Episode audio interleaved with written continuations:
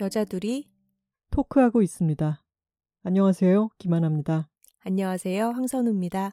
좋은 걸 좋다고 말하기 여둘톡 십이 화 시작합니다. 저희가 시작하기 전에 지난 한 주 동안 있었던 새로운 인풋이나 경험 같은 것들을 얘기하잖아요. 그렇죠. 대박 사건이 하나 있었습니다. 뭐죠? 톡토로분들은 잘 아시겠지만 어, 이자람 장군님의 공연이 일산 세라세 극장이었던가요? 네, 아람누리 세라세 극장에서 있었습니다. 네, 전통 판소리를 공연하는 바탕 공연이었고요. 어, 저희는 어, 이번 바탕 공연과 다음 달에 열리는 창작 판소리, 작창 공연 둘 다 예매를 해놓은 상태였어요. 그래서 먼저 전통 판소리를 보러 간 것이었는데 아, 너무 즐겁고 정말 유쾌하고 재미있는 경험이었습니다. 재미있을 줄은 알았지만 와, 정말 선우 씨 너무 충격적일 정도로 재밌지 않았어요? 그러니까요. 소리꾼과 고수 두 사람만으로 정말 무대가 꽉 차고 계속해서 변화하더라고요. 그게 음. 가장 놀라웠어요. 음. 저희가 봤던 바탕 공연에서는 이제 수궁가를 꽤 길게 들려줬는데 별주부전이죠. 네. 수궁가에 등장하는 동물들이 굉장히 많잖아요. 바닷속부터 시작해서 날짐승, 들짐승들이 뭐 상좌를 다투는 그런 장면도 있고 뭐 호랑이도 등장하고 근데 정말 그 동물들 하나하나가 너무 살아있고 캐릭터가 다 다른 거예요. 음. 그래서 어떻게 한 사람이 지금 저걸 하고 있지? 믿어지지가 않았습니다. 맞아요. 그리고 자람 장군님이 참 현명하게도 듣는 사람들에게 이 수군가의 스토리가 아주 단순하다라고 하는 거를 한 번 더 말씀을 해주시고 그리고 거기에 나오는 온갖 한자어들에 대해서 이해가 안 될 만한 부분에는 위에다가 자막을 음. 직접 제작해서 띄워주셨어요.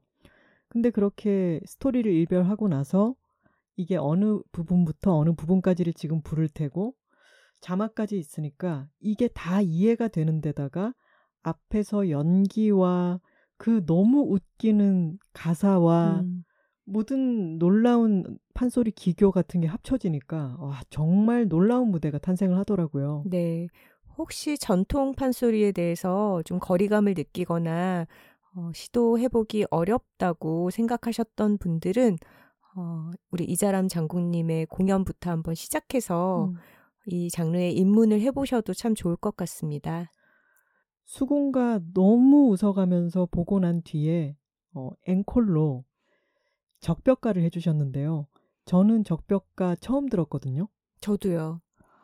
아, 여러분, 적벽가는 시작하기 전에 이준영 고수님께서 어깨를 이렇게 푸셨는데 음. 어, 이자람 장군님이 설명을 해주셨죠. 적벽가는 많이 달라요. 음. 북을 치는 방법도 다르고 어, 느낌이 아주 다르다라고 음. 미리 말씀을 해주셨잖아요. 음. 완전히 장르가 또 달라지는 느낌이었어요. 그 전에 수궁가 약간 휴먼 드라마. 코미디. 네. 장르에서 갑자기. 액션. 액션. 블록버스터. 네. 정치물, 역사물 이런 것이 되었죠. 그리고 판소리에 대해서 저희가 잘 알지는 못하지만 어떤 노래나 연기를 하는 스타일도 완전히 장르가 달라지는 느낌이었고 어, 마치 되게 속도가 빠른 랩을 듣는 것 같은 음. 그런 느낌도 있었고 어, 정말 뭔가 대규모의 전투씬 같은 것을 저 멀리에서 아주 많은 사람들이 등장하는 액션씬으로 연출을 하다가 갑자기 또 클로즈업으로 훅 다가가서 한 사람 한 사람 병사들을 보여주다가 그렇게 카메라 워크 같은 게 느껴지는 그런 판소리더라고요. 엄청 촘촘한 편집으로 이루어진 영화를 박진감 넘치게 보는 것처럼 음. 눈앞에 장면들이 펼쳐졌죠. 맞아요. 와중에 그 병사들의 다양하게 쓰러지는 모습들을 하나도 안 겹치게 음. 리얼하기도 하면서 또 그거는 희화화가 들어가 있기 때문에 우스꽝스러운 것도 합쳐져서 정말 이거는 엄청난 걸 들은 것이지만 엄청난 볼거리처럼 느껴졌습니다. 맞아요. 음. 우리가 판소리라는 장르를 평소에 자주 접하지는 않다 보니까 어, 이 예술 형식을 감상하는 데 있어서도 우리가 평소에 잘 쓰지 않던 뇌의 어떤 근육을 좀 활용해서 상상력을 발휘하는 그런 어떤 신선한 자극을 느꼈어요. 옛날에는 판소리 하는 소리꾼이 텔레비전도 영사기도 없을 때잖아요. 그 그렇죠. 자체가 영화관이고 서라운드 시스템이고 음. 그 이야기를 다 전달해주는 스토리텔러고 모든 걸 다 하는 거죠. 그러니까요. 그 한 사람을 통해서 정말 얼마나 많은 것들이 전달이 됐을까 이런 생각이 들었습니다. 맞습니다. 저희가 여둘톡에서 이야기를 했기 때문에 또 아 그래 공연을 예매해야겠다 생각하신 분들이 많이 계셨는지 나중에 디엠으로 작가님들 반가웠어요 라든가 사진을 찍어 보내주시기도 하고 네. 저희 뒤통수가 찍혔더라고요. 톡토로는 어디에나 있다라고 느꼈습니다. 이어서 톡토로님들의 어떤 어, 대규모 집결지가 있었죠. 저희 퀸즐랜드 자매로드 첫 북토크가 열렸습니다. 거기에 많은 톡토로 분들이 와주셨고요. 책에 사인을 받기 위해서 기다려서 인사를 하실 때 저 어느 동네에서 온 톡토로예요. 이렇게 인사를 해주시니까 또 반갑더라고요. 마침 그날은 톡토로 여러분 저희 여둘톡의 총 재생 횟수가 무려 백만을 넘긴 날이었습니다. 톡갈 한번 갈까요? 여, 둘, 톡토로 톡토로 톡! 여기 에코 넣어드릴까요 말까요? 넣어주셔야죠. 알겠습니다. 저희가 삼십만 넘겼다라고 말씀드렸던 게 얼마 안 된 것 같은데 음. 벌써 백만을 돌파했습니다. 재생 횟수를 보면은 백만을 넘긴 날이 십일화 업로드한 지 얼마 안 됐을 때였는데 그러니까 회당 재생 횟수가 십만이 넘는 것들이 이제는 여럿이 되는 거죠. 음. 절반 가까이가 십만을 넘겼더라고요. 맞아요. 이 조그만 팟캐스트의 전 세계에서 수많은 분들이 십만 회가 넘게 청취를 해주시고 계신다는 게 너무 벅찼어요. 네. 아마도 많은 분들이 한번 듣고 또 듣고 반복 청취를 해주시기 때문에 이런 숫자가 어, 이루어진 것 같고요. 앞으로도 어, 항상 여러분들의 생활 속에서 자주 들어주시는 그런 팟캐가 되면 좋겠습니다. 퀸즐랜드 자매로드 북토크는 당인리 책발전소에서 있었는데요. 저희가 이렇게 댓글이라든가 여러 에스엔에스에 공유해 주시는 것으로 접하던 톡토로님들을 한꺼번에 정말 여러분들을 눈앞에서 뵐 수 있으니까 그것도 참 감회가 남달랐어요. 그리고 북토크뿐만이 아니라요. 저희가 체감을 하겠습니다. 요즘은. 음, 저희 동네에서 같이 밥 먹으러 다니고 하면은 많은 분들이 인사를 해주세요. 되게 수줍게 톡토로 해요 하고 가시는 분들도 있고 크게 소리치시는 분들도 있고 그래서 정말 저희도 반갑게 어, 뭔가 이어져 있다는 그런 실감을 받고 있네요. 얼마 전에는 와인을 마시러 갔다가 옆자리에 계시던 여성 네 분이 식사 다 마치고 나가시면서 어, 죄송하지만 들으려고 일부러 그런, 그런 건 아니고 아 여둘톡 작가님들이다 라고 생각하고 옆 테이블에 계셨는데 마침 어느 와인을 샤블리였죠. 아 이거 맛있다 라고 하는 걸 들으시고 그 와인을 선물해 주시기도 하셨어요. 나가면서 바로. 송파톡토로님 고맙습니다. 네 감사합니다. 그리고 어제는 길 걸어서 이제 집으로 오는데 집 앞 사거리에서 어느 분이 횡단보도를 건너 오셔서 저희랑 반대 방향으로 가면서 안녕하세요 그러셨죠. 네 저는 혹시 제가 실제로도 아는 분인가 뭐 같이 일을 했던 분인가 싶어서 일단 꾸벅 인사를 해놓고 누구시죠? 이런 식으로 입모양을 했더니 약간 망설이시더라고요. 그래서 제가 그분의 인사소리보다 너무 더 크게 톡토로신가요? 라고 여쭤봤더니 맞다고 고개를 끄덕끄덕 하셔서 제가 엄지척을 해보였죠. 네, 다음에는 그런 경우에는 먼저 톡토로입니다 해주시면 될 것 같습니다. 근데 갑자기 만나면 생각이 안 날 수도 있어요. 음. 그러니까 여러분들 평소에 연습해 두셨다가 톡토로입니다 바로 던져주시면 알아듣겠습니다. 어느 분의 말씀을 봤더니 멀리서부터 호프마당을 찾아오신 남자분 두 분이 계셨던 거예요. 음, 네. 그래서 이런저런 안주, 어, 여들톡 세트도 시키시고 오징어 무침도 시켜서 맛있게 먹고 나서 나갈 때 사장님과 대화를 나눴다고, 어, 여들톡을 듣고 왔다라고 말씀을 이제 서로 나눴는데, 사장님께서 어머, 여자 둘이 하는 건데 남자분들도 들어요? 이렇게 물어보셨다고 했죠. 네. 그래서 그분이 아, 남자들도 많이 들어요 라고 말씀을 해주셨다고 했습니다. 네, 그리고 저희 친구 작가가 어느 언론사와 인터뷰를 했는데 그 담당 기자님이 톡토로라고 음. 먼저 얘기를 해주셨다고 하더라고요. 남자분이셨고요. 네, 이렇게 남성 청취자들도 어, 많이 계시다는 것을 확인하고 있습니다. 그리고 저희 친구가 톡토로라 그러니까 왠지 안심되는 거 있지 라고 얘기를 해줬어요. 어, 남성 톡토로님들도 많이 계십니다. 정말 톡토로는 어디에나 있구나라는 걸 실감하는 요즘인데요. 그러고 보니까 예전에 우리 여수에 놀러 갔을 때 있잖아요, 선우씨. 네. 어디나 어느 식당 앞이든 뭐 어느 골목길이든 어디나 갓 김치 만드는 갓이 음. 그렇게나 쌓여 있었어요. 그랬죠. 그래서 아, 진짜 어디에나 갓이 있구나 이런 얘기를 하다가 갑자기 제가 선우 씨한테 황선우 정말 갓이즈 에브리웨어야 그런 얘기를 했었잖아요. 맞아요. 그 말이 틀리지 않았어.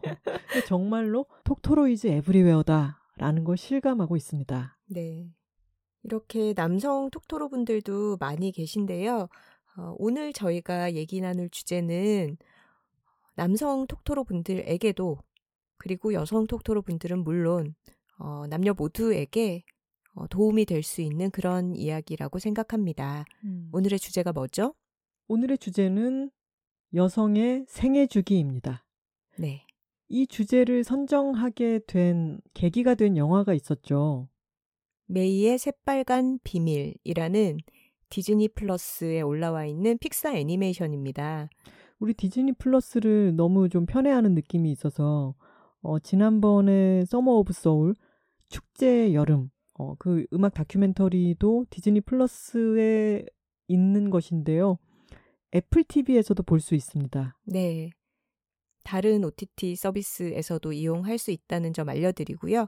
네, 메이의 새빨간 비밀의 경우에는 픽사 애니메이션이기 때문에 디즈니 플러스에만 올라와 있습니다. 그리고 무슨 우리가 공영방송도 아니고 얼마든지 치우쳐도 되잖아요. 메이의 새빨간 비밀은 열세 살 여학생 메이가 주인공입니다. 배경은 캐나다 토론토고요. 메이는 아시아계 어, 중국계의 이민자의 자녀죠. 배경이 이천 년대 초반이에요. 이천이 년이었나요? 삼 년이었나요? 그렇게 설정이 되어 있고요. 팔 학년, 그러니까 우리나라에서는 중학교 이 학년의 나이가 된 메이는 어, 많은 아시아계 여학생들이 그렇듯이 성적도 좋고 공부도 정말 열심히 하고 어, 집안일도 잘 거드는 어, 굉장히 착실한 모범생이죠.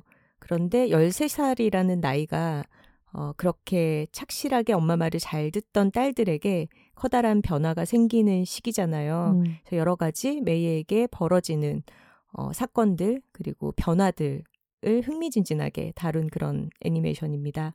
그 변화의 중심에는 생리가 시작된다는 사건이 있습니다. 메이는 아까 선우 씨가 얘기했던 것처럼 부모님을 공경하고 어, 부모님 말씀, 특히 엄마의 말씀을 거역하지 못해요.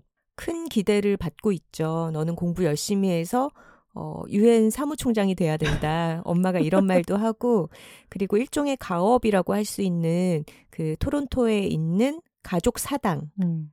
돌보는 일을 엄마 아빠와 함께 굉장히 열심히 맡아서 하고 있습니다. 메이의 친구들 세 명이 단짝으로 이렇게 나오는데요. 이 네 명의 여학생 모두는 포타운이라고 하는 아이돌 그룹에 흠뻑 빠져 있습니다. 네. 다인종으로 구성되어 있고 어, 거기에는 한국계도 한 명 있고요. 어, 이름이 태형이었나요? 태영이었던 것 음. 같아요. 그 포타운, 포타운 음악도 너무 잘 만들었어요. 정말 이천 년대 초반에 약간 그 엔싱크 느낌의 그런 보이밴드의 음악이 또 고시대 지나온 사람들은 추억을 어, 자극하는 그런 음악이고요. 또 잘 음악 자체가 캐치해요. 귀에 음. 쏙 들어와요. 이들이 좋아하는 포타운이 공연을 오기 때문에 그게 사건의 이 애니메이션의 중요한 중심축이기도 하고요. 음. 아까 얘기했던 것처럼 생리가 시작되는데 그 생리의 시작과 동시에 메이에게는 정말 생각도 못한 변화가 찾아옵니다. 아, 근데 메이가 생리를 진짜 시작을 했나요? 엄마는 그렇게 믿고 있는데 생리 말고 다른 어떤 신체적인 변화가 일어나는 걸로 묘사가 되잖아요. 그렇죠. 그게 근데 이제 생리가 시작될 즈음에 그 변화가 함께 찾아오는 것으로 음. 어, 생리는 여기서 정확하게 시작했는지 안 했는지는 모르지만 음. 여자애가 생리를 시작할 무렵쯤에 찾아오는 이 가문 안에 있는 신비로운 변화인 거죠. 근데 저는 그게 생리가 시작하는 무렵과 맞닿아 있다는 게 같은 거라고 생각하거든요. 음. 제가 이 영화가 아, 너무 중요하다라고 생각했던 것은 많은 문화권에서 우리나라에서도 옛날에는 관혼상제가 중요했잖아요. 그렇죠. 혼, 혼례고 상은 초상을 치는 거고 제는 제사. 네.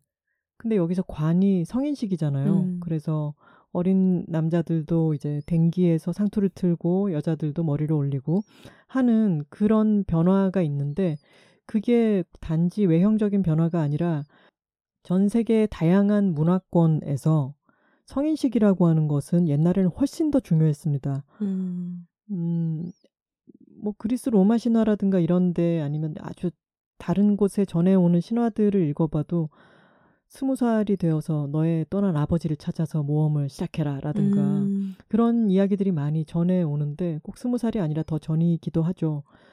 근데 그 대부분의 모험을 떠나는 주체는 다 남성이에요. 맞아요. 네, 그게 옛날에는 남자들이 수렵을 하거나 나가서 일을 하고 여자들은 동굴이나 집에서 뭔가를 돌보고 이런 식으로 분업이 돼 있기도 했고 여자들은 계속해서 다산을 하잖아요. 아이들을 음. 낳고 키우느라고 정주에 있고 이런 차이도 있었지만 음. 최근에 읽은 신화책에 따르면 여성들은 생리를 시작하기 때문에 어른이 되었음이라고 하는 신호가 명확하게 음. 있었다는 거예요. 음. 이제 생식이 가능하고 임신을 할 수 있고 이런 게 음. 근데 남자는 그게 뚜렷하지 않고 또 특히 사춘기가 되고 이제 성인이 되어갈 그 무렵에는 목소리도 변하고 어떤 변화가 크게 일어나잖아요. 음. 근데 호르몬의 변화도 아주 크고 거기에는 공격성이라든가 여러 가지 사회에 통합하기 어려울 수 있는 여러 여러 품성들이 음. 튀어나오기 때문에 그것을 사회를 아무리 작은 씨족 사회라 하더라도 그 부족 안에서의 안정을 꾀하기 위해서라도 음. 성인식을 어떤 데는 아주 폭력적인 방식으로 음. 어, 가차없이 치르곤 하죠. 음. 근데 그 대상이든 주체든이 다 남자들인 거예요. 음, 일종의 통과 의례를 맞습니다. 만들어주는 그런 형식이 존재했던 거죠. 네. 근데 그 수많은 신화들이 남자들이 뭔가 모험을 떠나고 그 모험을 통해서 뭔가를 깨닫고 다시 사회에 통합되기 위해서 돌아오고 이런 음. 이야기들이 수없이 많은데 그 이후로 현대인들이 살아가는 방식은 옛날의 동굴의 방식이 아니잖아요. 음. 여자든 남자든 다양한 사회생활, 경제활동 이런 것들을 하고 이제는 아이를 낳고 기르는 것이 여성에게만 종속된 일이 아니게 되기도 했는데 음. 어, 통과이래라고 하는 것이 정말 옛날처럼 몸에 평생갈 상처를 남기고 뭔가 음. 신체적으로 어떤 흔적을 새기고 막 음. 이런 식으로 어디를 다녀오고 네 그런 것은 아니지만 모험을 떠나는 어떤 이야기의 주체는 남성인 것이 너무 많잖아요. 맞아요. 지금 하나씩 얘기를 듣다가 깨달은 건데 아, 픽사 애니메이션도 아니면 디즈니 애니메이션도 어떤 그런 모험담이잖아요. 네. 그 모험담을 남자아이들이 주인공인 그런 이야기들은 굉장히 많이 만들어지고 있었고 음.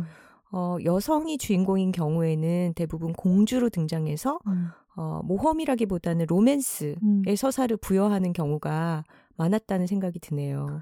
그래서 픽사 디즈니 애니메이션 중에 제가 걸작이라고 생각하고 수도 없이 우리 함께 보는 영화들도 여럿 있잖아요.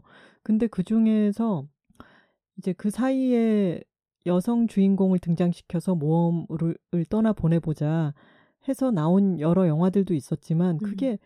뭔가 성별만 바꿔놓은 것 같고 여성의 어떤 물론 여성적인 특성이라고 하는 게 딱 정의될 수는 없는 것이지만 음.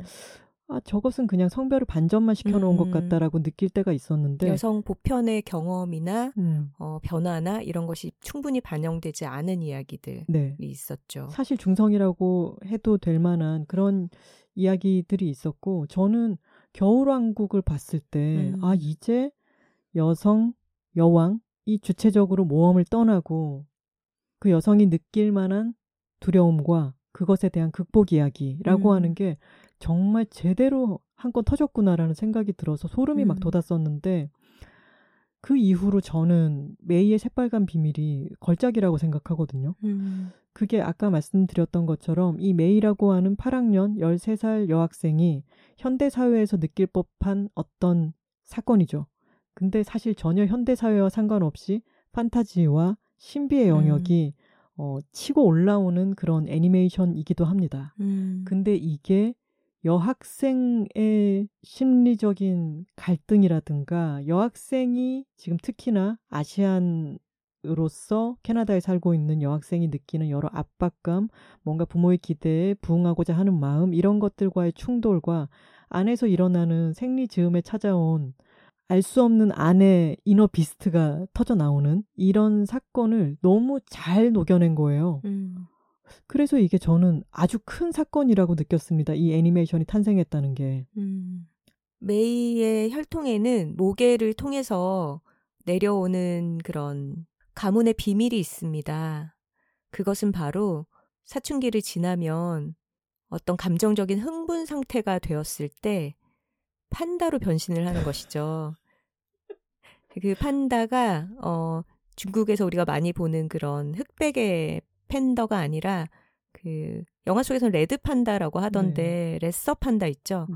근데 저희가 호주 가서 봤었던 그런 레서 판다처럼 작고 귀여운 아이는 아니고 아주 거대하고 북슬북슬하고 그렇지만 귀여운 그런 판다로 변신을 하게 됩니다.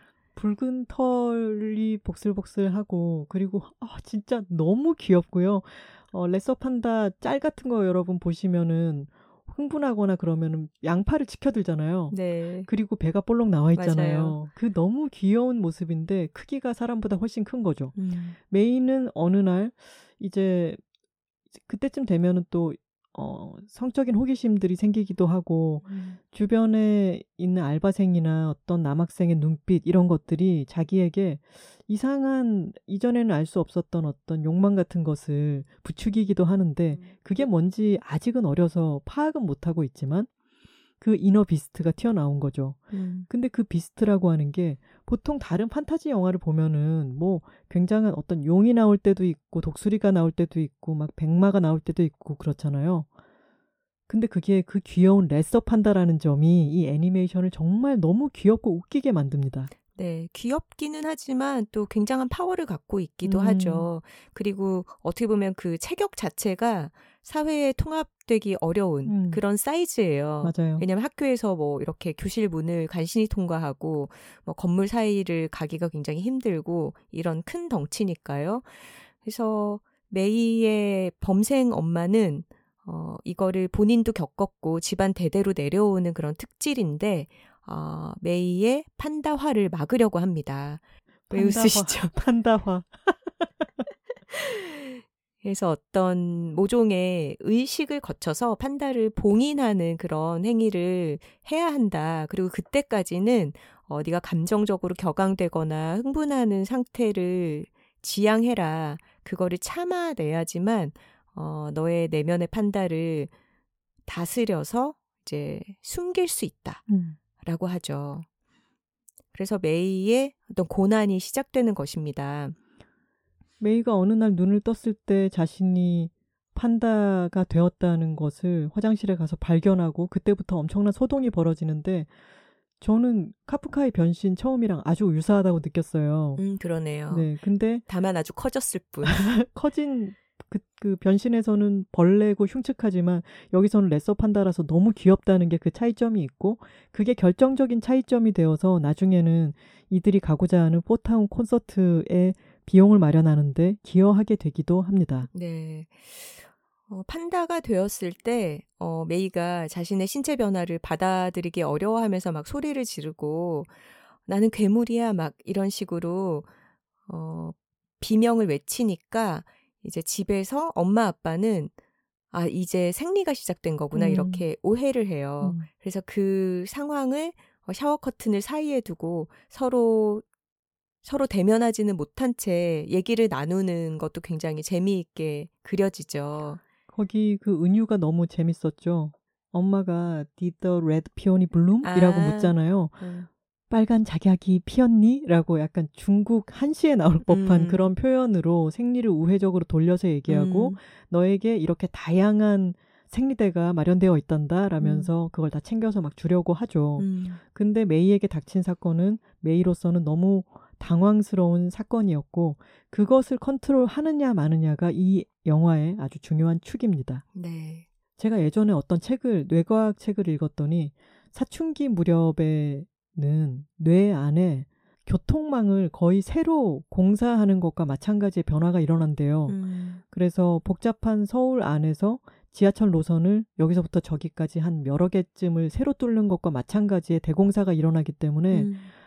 어, 제가 왜 저러지 요새? 정말 도저히 이해할 수 없는, 부모로서는 이해할 수 없는 반항심이 치솟기도 하고 터무니없는 짓을 벌이기도 하고 그러는데 그게 그 두뇌 안에서도 새롭게 성인으로서의 음. 도약기가 일어나는 때인 거죠. 음. 근데 그게 애니메이션에서는 이 레서 판다로 변한 메이가 어, 뛰쳐나가고 달려가고 그러면서 토론토 안에 교통을 다 엉망진창으로 만들어버리고 음. 거리에 있는 위에서 간판이 떨어지게 만들고 막 자동차가 부딪히게 만들고 그러는데 그것은 사춘기에 우리 안에서 우리 음. 모두 겪었죠. 그때 생리를 시작할 때쯤에 음. 일어나는 수많은 사건들을 토론토 시내로 이렇게 비유한 것 같기도 음. 했어요. 맞아요. 참 사실 잔혹하고 야만스러운 시기죠. 음. 그리고 자기 자신이 가장 괴롭고 고통스럽기도 하고요. 영화 속에서는 이 팬더가 막 거리를 뛰쳐나가서 온갖 것들을 마비시키면서 부수고 다니는 그런 것들로 표현이 되는데 어, 그만큼 그 시기를 관통하는 사람은 어, 내면이나 아니면은 신체적으로나 어, 그런 야만의 시기를 관통하는 게 아닌가 싶어요. 음, 그리고 이런 얘기가 나오죠. 팬더가 자꾸 나오고 네가 그 컨트롤을 잃어버리게 되면은 팬더가 점점 더 강해진다. 더 음. 자주 나오게 된다. 너는 그것을 컨트롤하는 법을 익혀야 되고 결국에는 그것을 봉인시켜야 된다라고 음. 얘기를 하죠. 음. 그 팬더가 가문의 전통으로 이어져 내려오고 있는데 또 그 팬더를 억눌러야 한다는 것 또한 어떤 당연한 부모의 교리, 그 음. 가문의 어떤 가르침처럼 되어 있는 것입니다. 음. 근데 아까 얘기한 것처럼 메이는 어, 너무 사랑하는 폴타운의 콘서트에 가기 위해서 어, 자신의 팬더됨을 이용해서 용돈을 벌고 있었어요. 친구들과 함께. 그러니까 어, 발현을 자주 시키지 말라고 했던 엄마의 말을 완전히 어기면서 음. 어, 자주자주 자기 내면의 팬더를 꼬, 꺼내놓고 있었고요. 어, 그리고 당연히 그 시간 동안 열심히 해야 하는 뭐 수학 경시대회 준비라든가 뭐 학교 중간고사 준비 같은 것은 뒷전이어서 성적도 마구 추락하고 있었던 것이죠.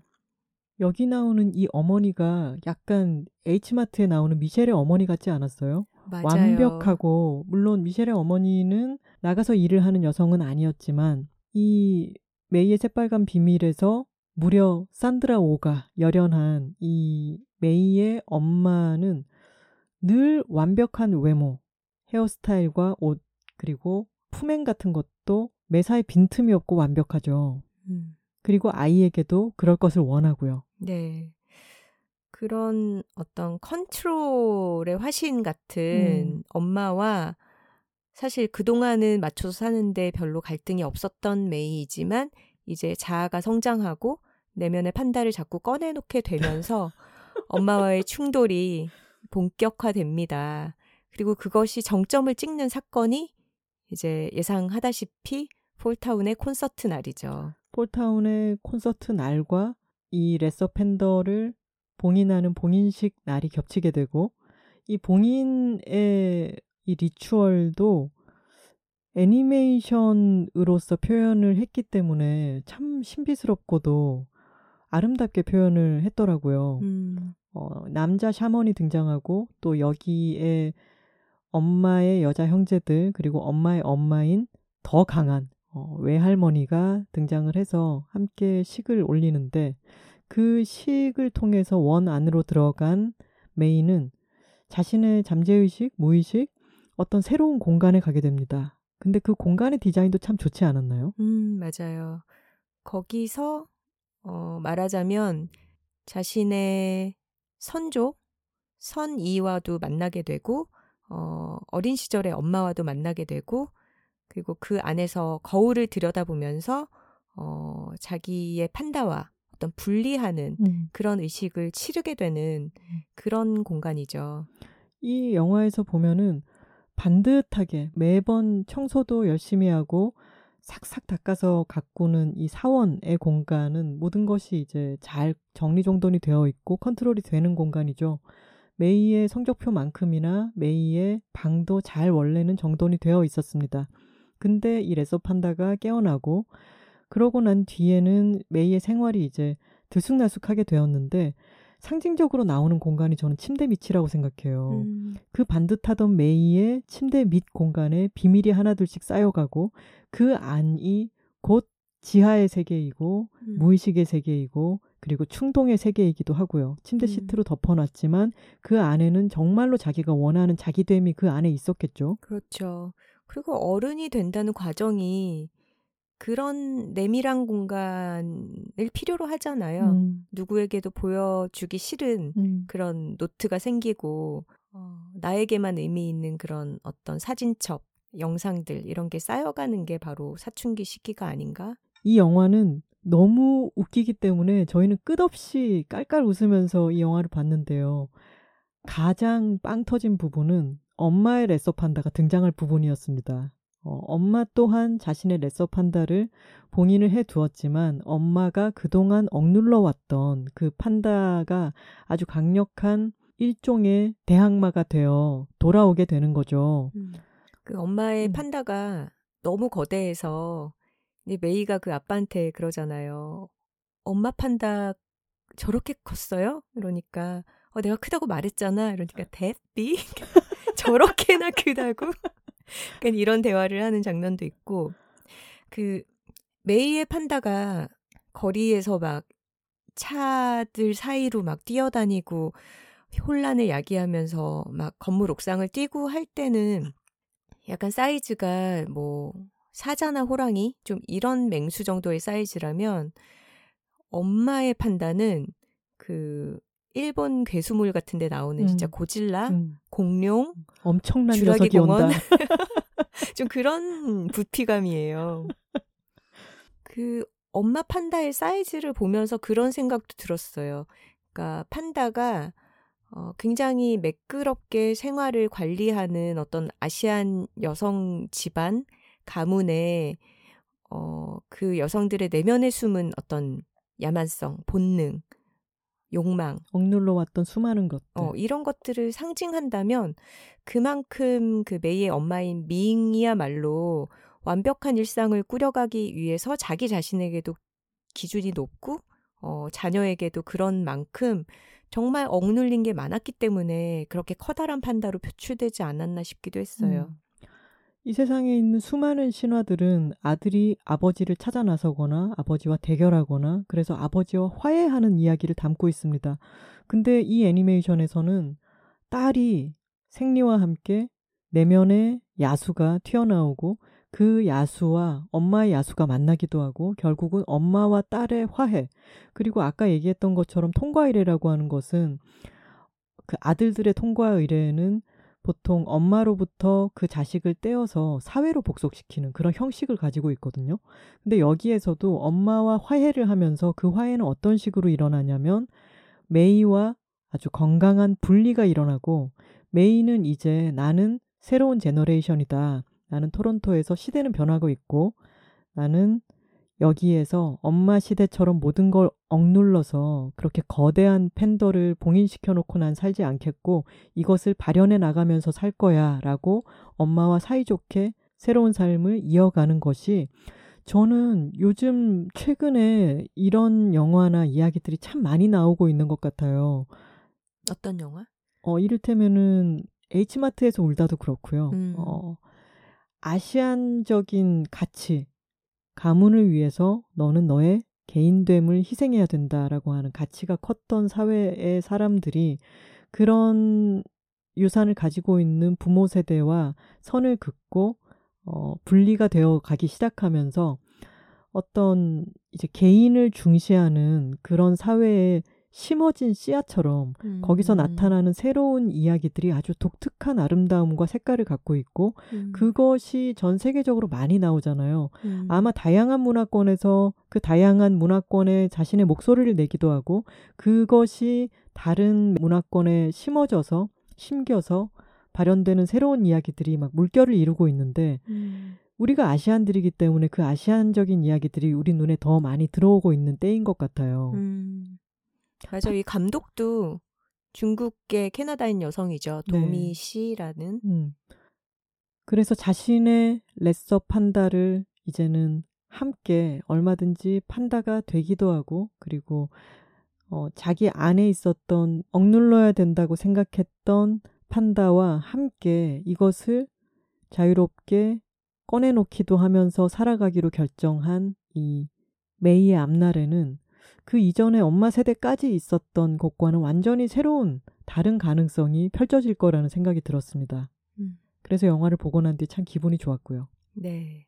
이 영화의 마지막에 자막이 끝까지 다 올라간 뒤에 어, 이런 문장이 있더라고요.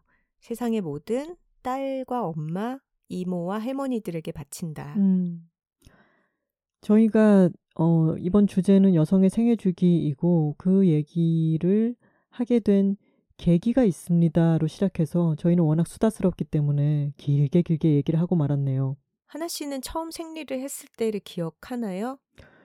했던 당시보다는 저는 더 기억이 남는 건 엄마가 제가 이제 생리가 시작될 무렵이다라고 생각해서 그랬는지 아니면은 그때가 제가 첫 생리를 시작해서 그랬는지 모르겠는데 엄마가 나름대로 엄마로서 딸에게 해주는 말을 음. 꽤나 신경 써서 전하려고 했던 기억은 나요. 음. 근데 또 경상도 분이지 않습니까? 그게 그래서 그다지 매끄럽지는 않았고 음. 뭐 학교에서 이런 거 뭐 배웠냐 이렇게 음. 물어보고 근데 그 용어 같은 것들도 요즘이라면 음. 거리낌 없이 얘기할 것들이지만 그때는 뭐든지 좀 쉬쉬해야 되는 그런 느낌. 음, 그래서 정확하게 어떤 것을 지칭하거나 하는 것도 좀 서로 쑥스러운 느낌이 들고 그리고 엄마가 배웠냐고 물어봤을 때 생물 시간에 되게 두루뭉술하게 배우긴 했다. 근데 정확하게 서로 똑바로 얘기를 하지는 못하고 음.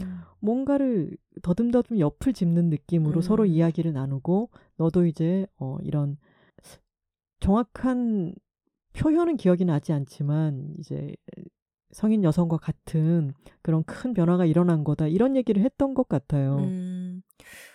저도 분명히 생리 전에 학교에서도 교육을 받기는 했던 것 같아요. 음. 뭐 성교육이라고 해서 남학생들이랑 같이 받았는지 아니면 여학생들만 교실에 남겨놓고 뭔가 비디오 같은 걸 보여줬는지 정확하게는 기억이 안 났지만 어, 그렇게 교육을 받았던 게 하나도 쓸모가 없었다라는 기억만 납니다. 음. 그러니까 그거는 정말로 뭐 나팔관에서 뭐 난자가 배출돼서 뭐 영양분을 쌓다가 이게 쓸모 없어지면 배출된다 이런 식의 말인데 음. 자기 팬티에 뭔가가 빨간 게 묻은 걸 본 여자아이에게 음. 그런 게 뭐가 도움이 되겠어요. 음. 그래서 저는 그런 교육을 받았음에도 어, 첫 생리 때는 굉장히 당황했던 것 같고요. 음. 어, 제가 기억하는 거는 학교에서 시작이 됐는데 아마 육 학년 때였던 것 같아요. 육 학년 음. 끝나갈 즈음에.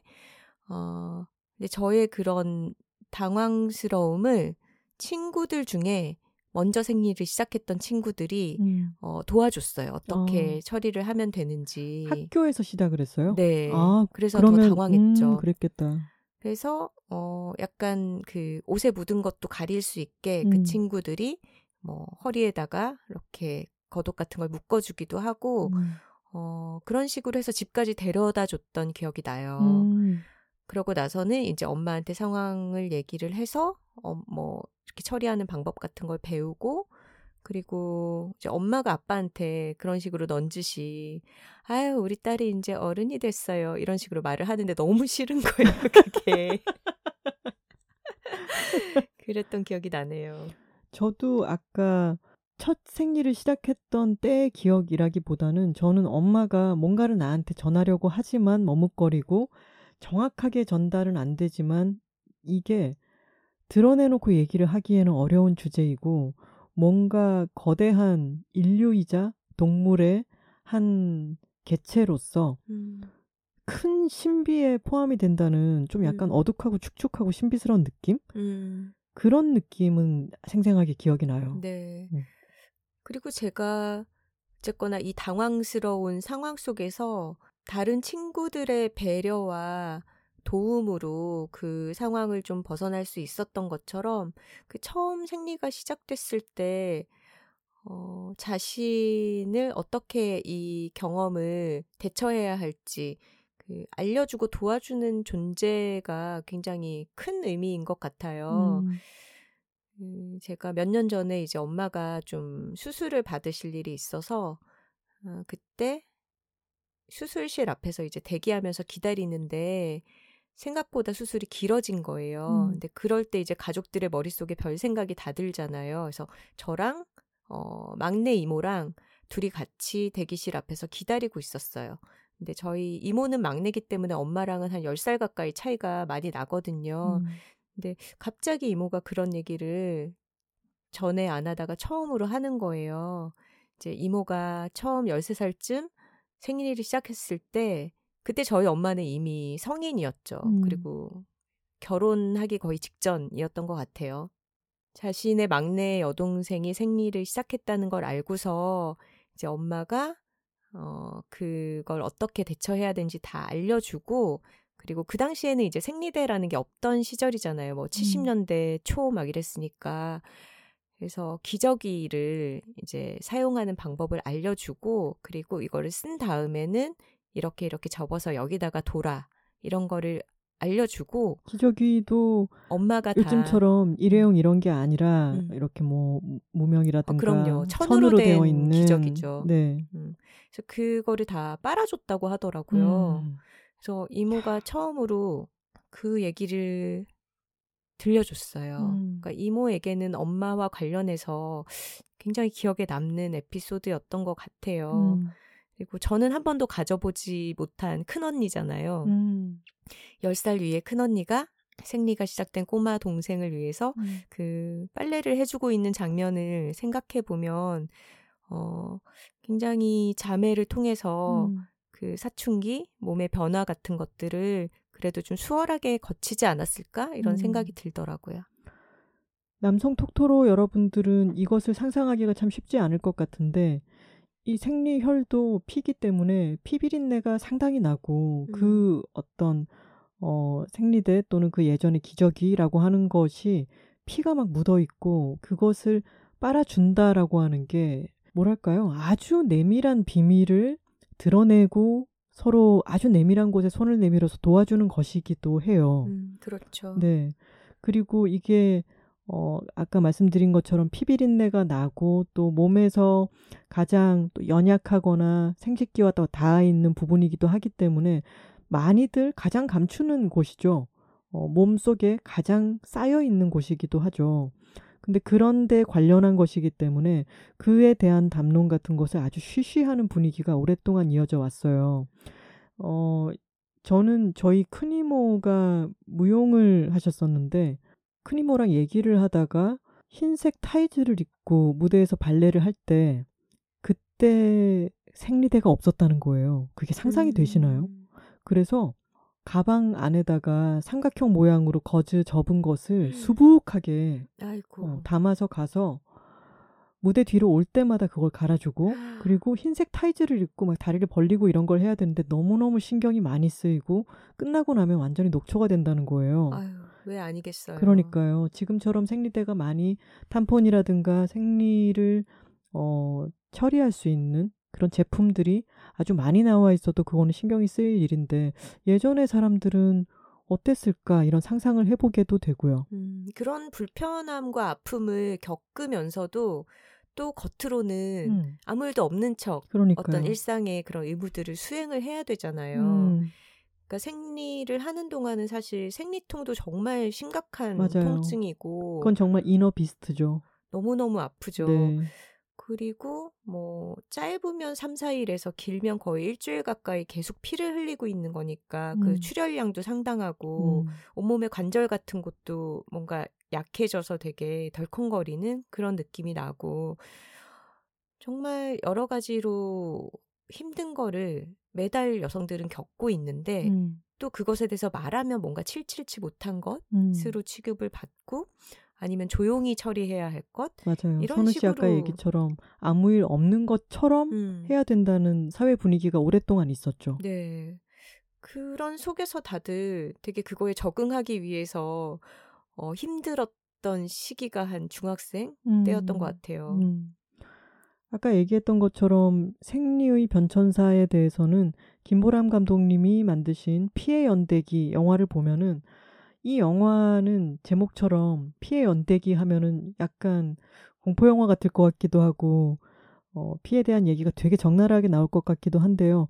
영화를 보시면은 영화가 참 산뜻하고 너무 재밌습니다. 음. 어, 이 영화를 보시면은 우리의 윗세대 여성들이 생리에 대해서 어떤 걸 겪으면서 왔는가 음. 그리고 우리는 앞으로 생리에 대해서 어떤 식으로 이야기하고 어떤 자세를 가져야 할 것인가에 대해서 좀 생각을 해보게 만들어요.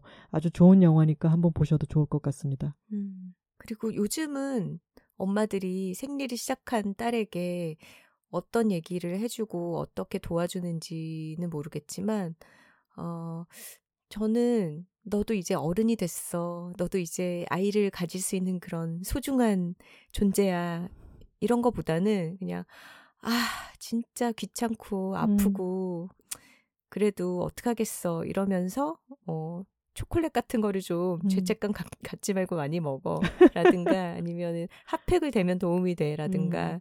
진통제를 참지 말고 하루에 두 알씩 한 번에 두 알씩 먹어. 음. 이런 식의 충고들이 훨씬 도움이 되는 것 같아요. 실질적으로 그것에 대한 대처법 같은 것이 이야기가 더 많았으면 좋겠다. 네. 음. 선우 씨와 저는 이제 몇 년이야 아주 어, 몇 년쯤 됐죠? 한 생리한 지 삼십 년, 삼십 년 됐다. 야 생리한 지 삼십 년 됐어 지겨워. 아니 뭘 이렇게 꾸준히 한 게 삼십 년 동안 한 게 있어? 생리밖에 없지 않아? 진짜. 너무 웃겨요. 꾸준, 꾸준히 한 게, 꾸준히 한 게 생리밖에 없다. 삼십 년 생리 인생이 이제 지났는데요. 어, 저희는 이제 몇 년이 지나면은 생리가 끝나는 때가 오겠죠. 그럼요.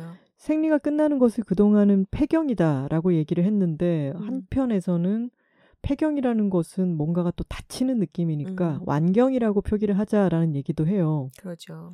근데 완경이라고 하면은 또 뭔가를 임무를 완수한 것 같고, 어, 그러면 그 완수 이후의 삶은 어떻게 되는 것인가? 라는 뉘앙스도 음, 있잖아요. 맞아요. 참 뭔가 적절한 이름을 찾아주기가 어렵다는 생각도 드네요. 근데 왜 선우 씨가 최근에 추천사를 쓴 그 책 제목이 뭐였죠? 완경선언이라는 책이 있습니다. 아, 그 책에서 제가 선우 씨가 얘기한 게 너무 흥미로운 게 있었어요. 네. 아예 그 말을 하지 않는 문화권? 네. 음. 맞아요. 그 폐경이냐 완경이냐 우리가 그 의미를 좀 짚어봐도 딱 이거다 싶으, 싶지 않은 그런 부분들이 분명 존재하잖아요. 근데 이제 영어로 메노포즈라고 음. 어, 폐경을 일컫는데 이제 메노라고 하면은 그 원래 뭐 그리스어에서 한 달에 한 번 하는 이 한 달의 주기를 말하는 접두사고 그리고 포즈는 어, 말 그대로 잠시 멈춤을 일시정지를 포즈라고 하잖아요. 음. 근데 사실 이 메노포즈도 완전히 맞는 말이 아닌 거죠. 음. 왜냐하면 포즈하면 일시 멈춤했다가 다시 시작이 돼야 되는데 음. 보통은 뭐 폐경이 되고 나서는 물론 그 완경 이행기라고 해서 생리가 불규칙해지는 시기가 있다고는 해요. 근데 그 시기가 지나고 나서 마지막 생리로부터 일 년이 지나면 이제 완경이 됐다, 폐경이 됐다라고 본대요, 의학적으로. 음. 근데 그러고 나서 다시 시작한 일은 없으니까 사실 이 메노포즈라는 영어 단어도 완경과 완전히 들어맞지는 않는 거죠. 그리고 물론 남자들이 만든 말이죠. 음. 예전에는 의학 지식이라는 것도 남성들에게 독점이 그렇죠. 되어 있었으니까. 그러니까 폐경, 완경, 생리 이런 영역조차도 아주 오랜 세월 동안 맨스플레인의 영역이었던 거예요. 음. 의사들이 다 남자니까. 음. 자신들이 경험하지 않고. 맨스에 대한 맨스플레인이군요. 맨스라는 말 토토로님들 아세요? 수아진 아는 분들은 아실 거야. 우리 엄마들 세계, 세대에서 그렇게 네. 얘기했죠. 생리를 음. 맨스라고. 그것도 약간 그 생리대를 생리대라고 말하지 못하고 음. 그거 있어 뭐 그날에 뭐 이런 그런 마법에 걸리네요. 어, 그러네요. 왜 생리를 호생리 못하고. 근데 아까 그 얘기 더 해주세요. 그래서 말이 영어든 뭐든 딱 거기에 들어맞는 음. 말이 없는데 완전히 우리의 어떤 패러다임을 바꾸는 문화권이 있었어요. 음. 이 책을 완경선언이라는 책을 쓴 사람은 어, 제니퍼 검터라고 하는 미국의 산부인과 의사인데요. 어, 생리와 어, 폐경, 완경에 대해서 굉장히 상세한 의학적 지식을 짚어가면서 이 여성의 몸의 변화에 대해서 얘기를 하는 한편으로는 어, 생리와 폐경이 얼마나 문화적인 산물인가 그런 것에 대해서도 짚고 있습니다.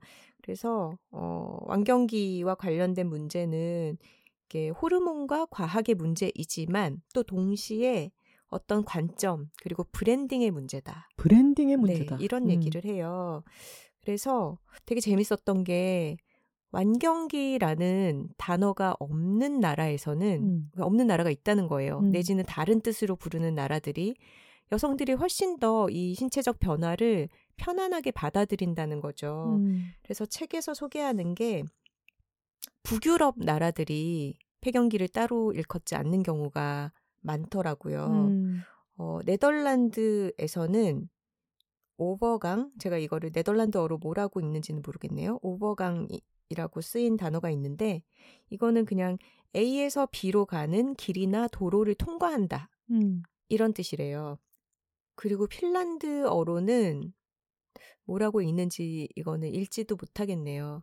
근데 한 해의 변화, 음. 해의 변화, change of year를 뜻한다라고 되어 있고요.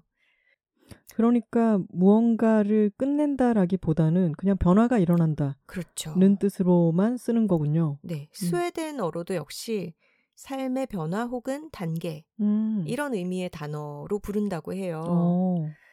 근데 이런 완경이라는 단어를 안 쓰는 문화권의 여성들도 뭐 그 폐경기의 여러 가지 발열감이라든가 음. 뭐 관절 통증이라든가 불면이라든가 이런 거를 안 겪는 거는 아니겠죠. 음.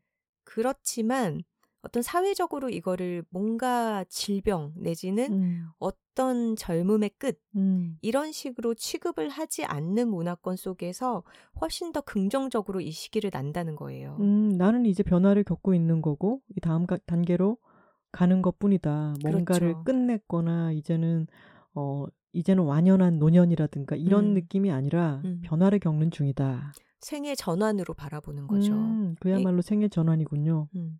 예전에 제가 어디서 이런 말을 읽었었는데 말에 의해서 생각이 많이 바뀌고 그게 정말 미치는 영향력이 큰 거예요. 음. 심지어 질병이나 몸의 변화에 대해서도요. 그래서 감기를 표현할 때 영어식으로 catch a cold라고 하잖아요. 음. 마치 감기라고 하는 것이 밖에 있고 내가 그것을 캐치해버리면은 감기라고 하는 것이 내 안에 들어와서 음. 얘가 빠져나갈 동안은 나는 걔에게 사로잡혀 있는 것처럼 그런 어감을 주는 반면에 말을 이런 식으로 쓰게 했대요. 나는 감기하고 있는 중이야. 음. 마찬가지로 암에게도 나는 지금 캔서링하고 있는 중이야. 나는 지금 암을 암하고 있는 중이야 음. 라고 동사를 써버리면은 캔서라고 하는 게 외부에서 나를 자신의 음. 의지를 가지고 휘어잡아서 내가 어떻게 할 수 없는 게 아니라 내, 나는 지금 하고 있는 중이고 이것은 음. 지나갈 거야 라고 하는 뉘앙스를 준다는 거예요. 음. 근데 그 말이 신체에도 영향을 주는 게 보고가 되었다. 이런 음. 글을 읽었어요. 같은 맥락이네요. 음. 근데 생각해보면요. 일리가 있는 게 사춘기를 생각해 보세요. 음. 사춘기를 겪고 있는 자녀들의 부모들은 아, 사춘기가 빨리 지나갔으면 좋겠고 음. 그것을 끝내는 용어가 따로 있을 법도 하죠. 음. 이제 사춘기를 종료했다는. 음, 음. 근데 그런 말은 세상에 없잖아요. 맞아요. 그렇기 때문에 사춘기는 곧 지나가는 어떤 것이고, 그래서 저는 여성의 생애에서 생리기가 있는 거죠. 음. 생리기가 물론 길기는 길죠. 하지만 되게 골 때리고 귀찮고 위험하기도 하고 또는 다른 가능성을 가지고 있는 그런 생리기가 찾아왔다가 음. 생리기가 지나가고 나면은 음. 그냥 다시 지나가는 거예요. 음. 그래서 어, 사춘기처럼 생리기가 있었고 나는 이제 생리, 생리기 지나갔어. 음. 어, 나는 생리 이제 끝났어. 생리 안 해. 이렇게만 얘기를 해도 음. 어떤 폐경이냐 완경이냐 음. 그, 그 이후의 삶은 또 어떤 식으로 바라보게 되느냐 하는 프레임에서도 음. 벗어나는 브랜딩이 될 것 같아요. 음. 맞아요. 제가 놀라운 사실 하나 얘기해 드릴까요? 뭐요? 우리가 지금 생리를 삼십 년이나 해왔어 라고 얘기를 하고 있잖아요. 아, 얘기하는데 또 짜증나. 지겨워. 네. 그런데 우리 평균 수명이 점점 늘어나고 있지 않습니까? 음. 생리를 안 하고 앞으로 살 기간이 그것보다 더 길 수도 있어요. 더 길죠. 음. 음. 그러니까 이 책에서도 그 얘기를 해요. 여성들이 삶에서 완경 이후에 살아가는 시기가 짧게는 생애 삼분의 일에서 한 절반이 될 수도 있다고. 음. 왜냐하면 평균적으로 여성들이 완경을 경험하는 나이가 오십에서 오십이 세라고 하고요. 음. 한국 여성들은 조금 더 빨라서 사십구 점 칠 세라고 음. 합니다. 오. 그러면 보통 한 오십, 만 오십 살부터 얼마 안 남았어. 오십 살부터 우리가 요즘은 팔십 대 이후까지도 지금 백 세 시대를 바라보고 있잖아요. 음. 그러면 오십 년을 생리를 안 하고 산다고 생각할 때 어느 시기가 더 짧겠어요? 생리하는 시기가 짧은 거지. 아, 생리 안 하는 시기가 이제 곧 올 거라고 생각하니까 그 이후로 또 이제 오래 살게 되면은 오십 년쯤은 생리도 안 하고 살 거라고 생각하니까 음. 너무 가뿐하다. 우리 최근에 어떤 우리 선배 작가님을 만났잖아요. 네. 그분 만난 이야기 좀 해주세요. 어쩌다가 음, 폐경, 완경 이런 얘기가 나왔습니다. 식사를 같이 하다가. 근데 그랬는데 그 선배가 너무나 담담하게 이제 본인도 한 이 년 전쯤에 폐경을 겪었다라고 하면서 폐경이 이렇게 좋은지 모르, 몰랐다는 거예요. 아무도 그 얘기를 왜 해주지 않았을까? 음, 폐경이 지나고 나니까 몸이 생리 주기 같은 것에 영향을 받지 않기 때문에 항상성을 유지할 수 있고 그 상태라는 것이 유년기로 돌아간 것 같다는 거예요. 맞아요. 그 말이 너무 충격적이었고 네. 기분이 너무 좋았어요. 음. 음. 그리고 이분의 친구분들도 대부분 비슷한 시기에 폐경을 맞았기 때문에 어, 같이 줌 같은 걸로 온라인으로 송년회, 뭐 신년회 이런 모임을 하면서 건배를 들었대요. 음. 다들 폐경돼서 너무 기쁘고 좋다고. 그래서 아직도 생리를 하고 있는 친구 한 명은 거기에 끼지 못해서 너무 안타까워했다고 합니다. 그러면서 그 선배님이 저희에게 이런 말씀을 해주셨죠. 생리 끝나면 진짜 좋아요. 음. 기대해도 좋아요. 너무 설렜어요, 정말. 아, 정말 설렜어요. 지금 나머지 한 이 년인지 삼 년인지 모르겠지만 얼른 지나갔으면 좋겠고 버틸 음. 힘을 얻었습니다. 음. 사실 우리 주변에 어, 폐경기를 힘들게 겪고 있는 선배도 있어요. 음. 어, 열감을 호소하고 이제 밤에 자다가도 깊이 잠들지 못하고 음. 깨기도 하고 여러 가지 몸의 변화들이 힘들다. 라는 얘기를 해주는데 저는 그 얘기는 또 그 얘기대로 음. 우리가 어떤 마음의 준비를 할 수 있게 해줘서 음. 또 좋다고도 생각을 해요. 네. 그런 정보를 공유하는 거는. 음. 하지만 어, 아무래도 그런 얘기를 들으면서 앞날에 대해서 겁이 나고 위축되는 마음이 좀 큰데 음. 그렇지가 않고 이 시기를 넘기고 나면 굉장히 자유로워질 거야. 끝이 아니야. 새로운 시작이야. 이런 얘기를 들으니까 음. 너무너무 기분이 좋더라고요. 음. 그리고 에스에프 거장 코니 윌리스가 쓴 여왕마저도라고 하는 단편에 보면은 미래의 어느 사회에서는 이제 모두가 어떤 시술을 통해서 생리를 하지 않게 된 거예요. 생리에서 해방이 된 거예요. 근데 어떤 새로운 세대인 어린 여성이 우리는 자연과 함께 호흡해야 해요.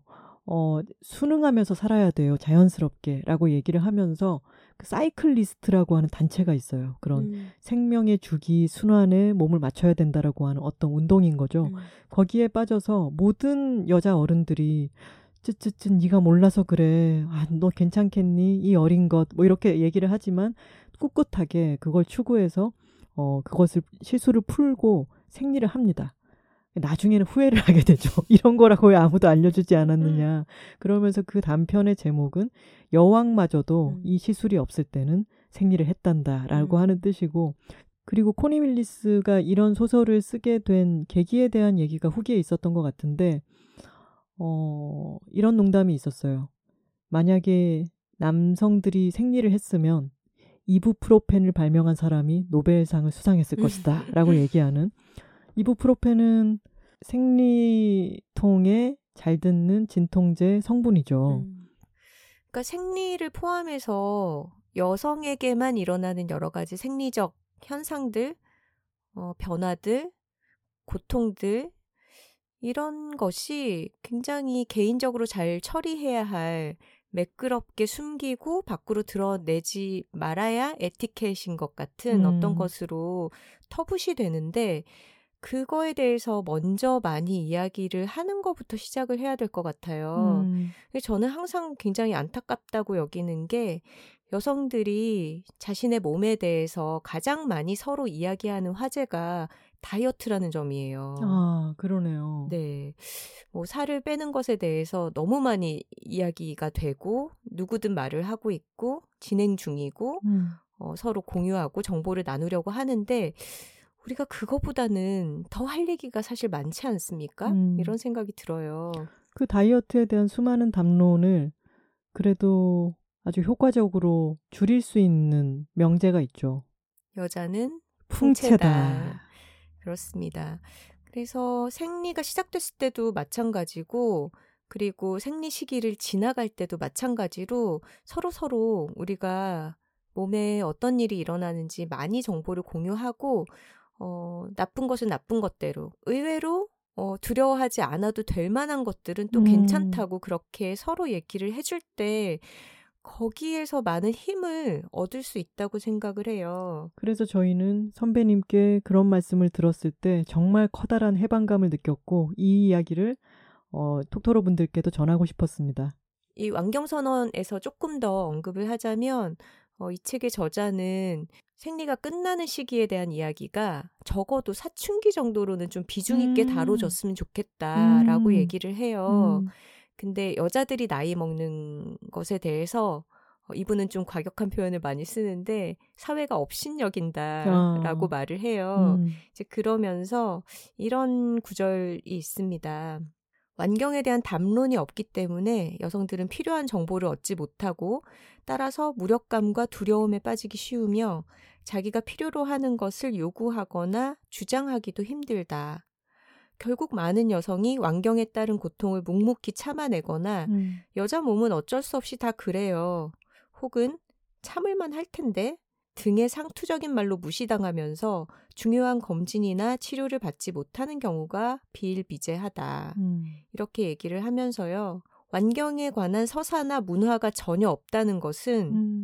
입에서 입으로 전달되는 지식이라도 있어서 의학의 공백을 채워줘야 하는데 그도 없다는 의미다. 음. 기댈 곳이 없는 것이다. 아, 이런 얘기를 합니다. 너무 중요한 얘기네요. 음, 그리고 음. 많은 여성들이 나와 같은 변화를 혼자 겪는 것이 아니다. 음. 다른 사람도 겪고 있다라는 거를 아는 것만으로도 굉장히 나아지는 경험을 한다는 얘기를 하고 있어요. 음. 우리가 굉장히 기억해야 할 부분인 것 같습니다. 맞습니다. 이제 처음에 이야기했던 메이의 새빨간 비밀을 다시 한번 생각해 보면은 레서팬더들이 다들 붉은 털을 가지고 있고 레서팬더가 발현되고 난 뒤에는 메이도 막 어, 머리, 머리카락 색깔이 붉어지기도 하고 그러는데요. 이런 새빨간 시기를 겪은 사람들, 엄마도 할머니도 이모들도 다 생리를 겪고 있거나 겪어낸 사람들이잖아요. 우리가 여둘톡에서 소개하곤 하는 멋진 할매들도 생리를 다 겪어내고 쿨하게 스루한 분들입니다. 네. 어, 다른 사람들에게 니네 생리 좀 해봤니? 나 다 하고 다 끝내도 봤어. 라고 하는 내면의 그 비스트를 다 한 마리씩 겪어내고 음. 다스리기도 했던 사람들이 갖는 파워에 대한 이야기가 아닐까라고 한번 꿰어 맞춰봅니다. 어, 훌륭한 정리네요. 자, 이제 여둘픽 얘기를 해야죠. 어, 이번 여둘픽은 저희 둘이 함께 잘 사용하고 있는 생리 관련 물품입니다. 그것은 바로 생리 팬티입니다. 음, 저희는 생빤이라고 부릅니다. 생리 빤스를 줄여서 부르는 거죠. 네, 오버나이트용, 어, 수면용 생리 팬티 뭐 이런 이름으로 각 브랜드에서 다양하게 나와 있고요. 어, 저희도 사실 한 브랜드를 정해놓고 쓰기보다는 그때그때 어, 올리브영에서 투 플러스 원을 하고 있다거나 음. 뭐 마트에서 세일폭이 크다거나 그런 제품을 사서 쓰고 있습니다. 이 제품을 어떻게 알게 됐냐면요. 코로나 직전에 저희가 뉴욕 여행을 가서 지난번에 말씀드린 바 있는 수아진 중에 수 선배의 뉴욕 집에서 묵었었어요. 근데 그때 제가 생리를 시작했어요. 여자 셋이 모이면 그중에 한 명 정도는 늘 생리를 하고, 하고 있죠. 있죠. 어, 그래서 제가 가져온 생리대도 있었지만 그 선배가 생리 팬티 없니? 그러면서 꺼내주셨어요. 근데 이 선배는 그 한국 제품이었거든요. 음. 한국에 갔다 올 때마다 그리고 한국에서 누가 올 때마다 그거 좀 사와라고 해서 음. 생리 팬티를 받아서 쟁여둔다는 거예요. 음, 굉장히 훌륭한 국산 제품들 음. 중에 하나가 또 생리 팬티인 거죠. 근데 저희는 그때가 언제예요? 이천이십 년 초. 어, 그러니까 지금 삼십 년 동안 생리를 해왔는데 불과 이 년 전까지 이 제품의 존재를 몰랐고. 저는 존재는 알았어요. 근데 아. 약간 거부감이 있더라고요. 음. 그러니까 성인 여성이 기저귀도 아니고 어. 팬티를 아예 입는다? 내지는 뭐 요실금용 팬티 이런 거는 음. 봤는데 어, 뭘 팬티까지 입어야 하나? 그리고 그 과정이 조금 번거롭게 느껴지기도 하고 해서 시도를 못 해본 거죠. 약간 진입장벽이 있었다 그래야 되나? 지금 선우 씨 그때의 자신을 보면 어떤 생각이 드나요? 어리석다. 어, 네가 뭐라니? 이런 생각이 들죠. 지금은 어, 없이 못 살죠. 저는 선배한테 생리 팬티라는 거를 건네받고 아 이런 게 있어요? 근데 이것이 생리대와의 차이는요. 생리대는 팬티 안에 부착하는 거잖아요. 이 생리 팬티라고 하는 것은 팬티 없이 팬티 대용으로 입는 것입니다.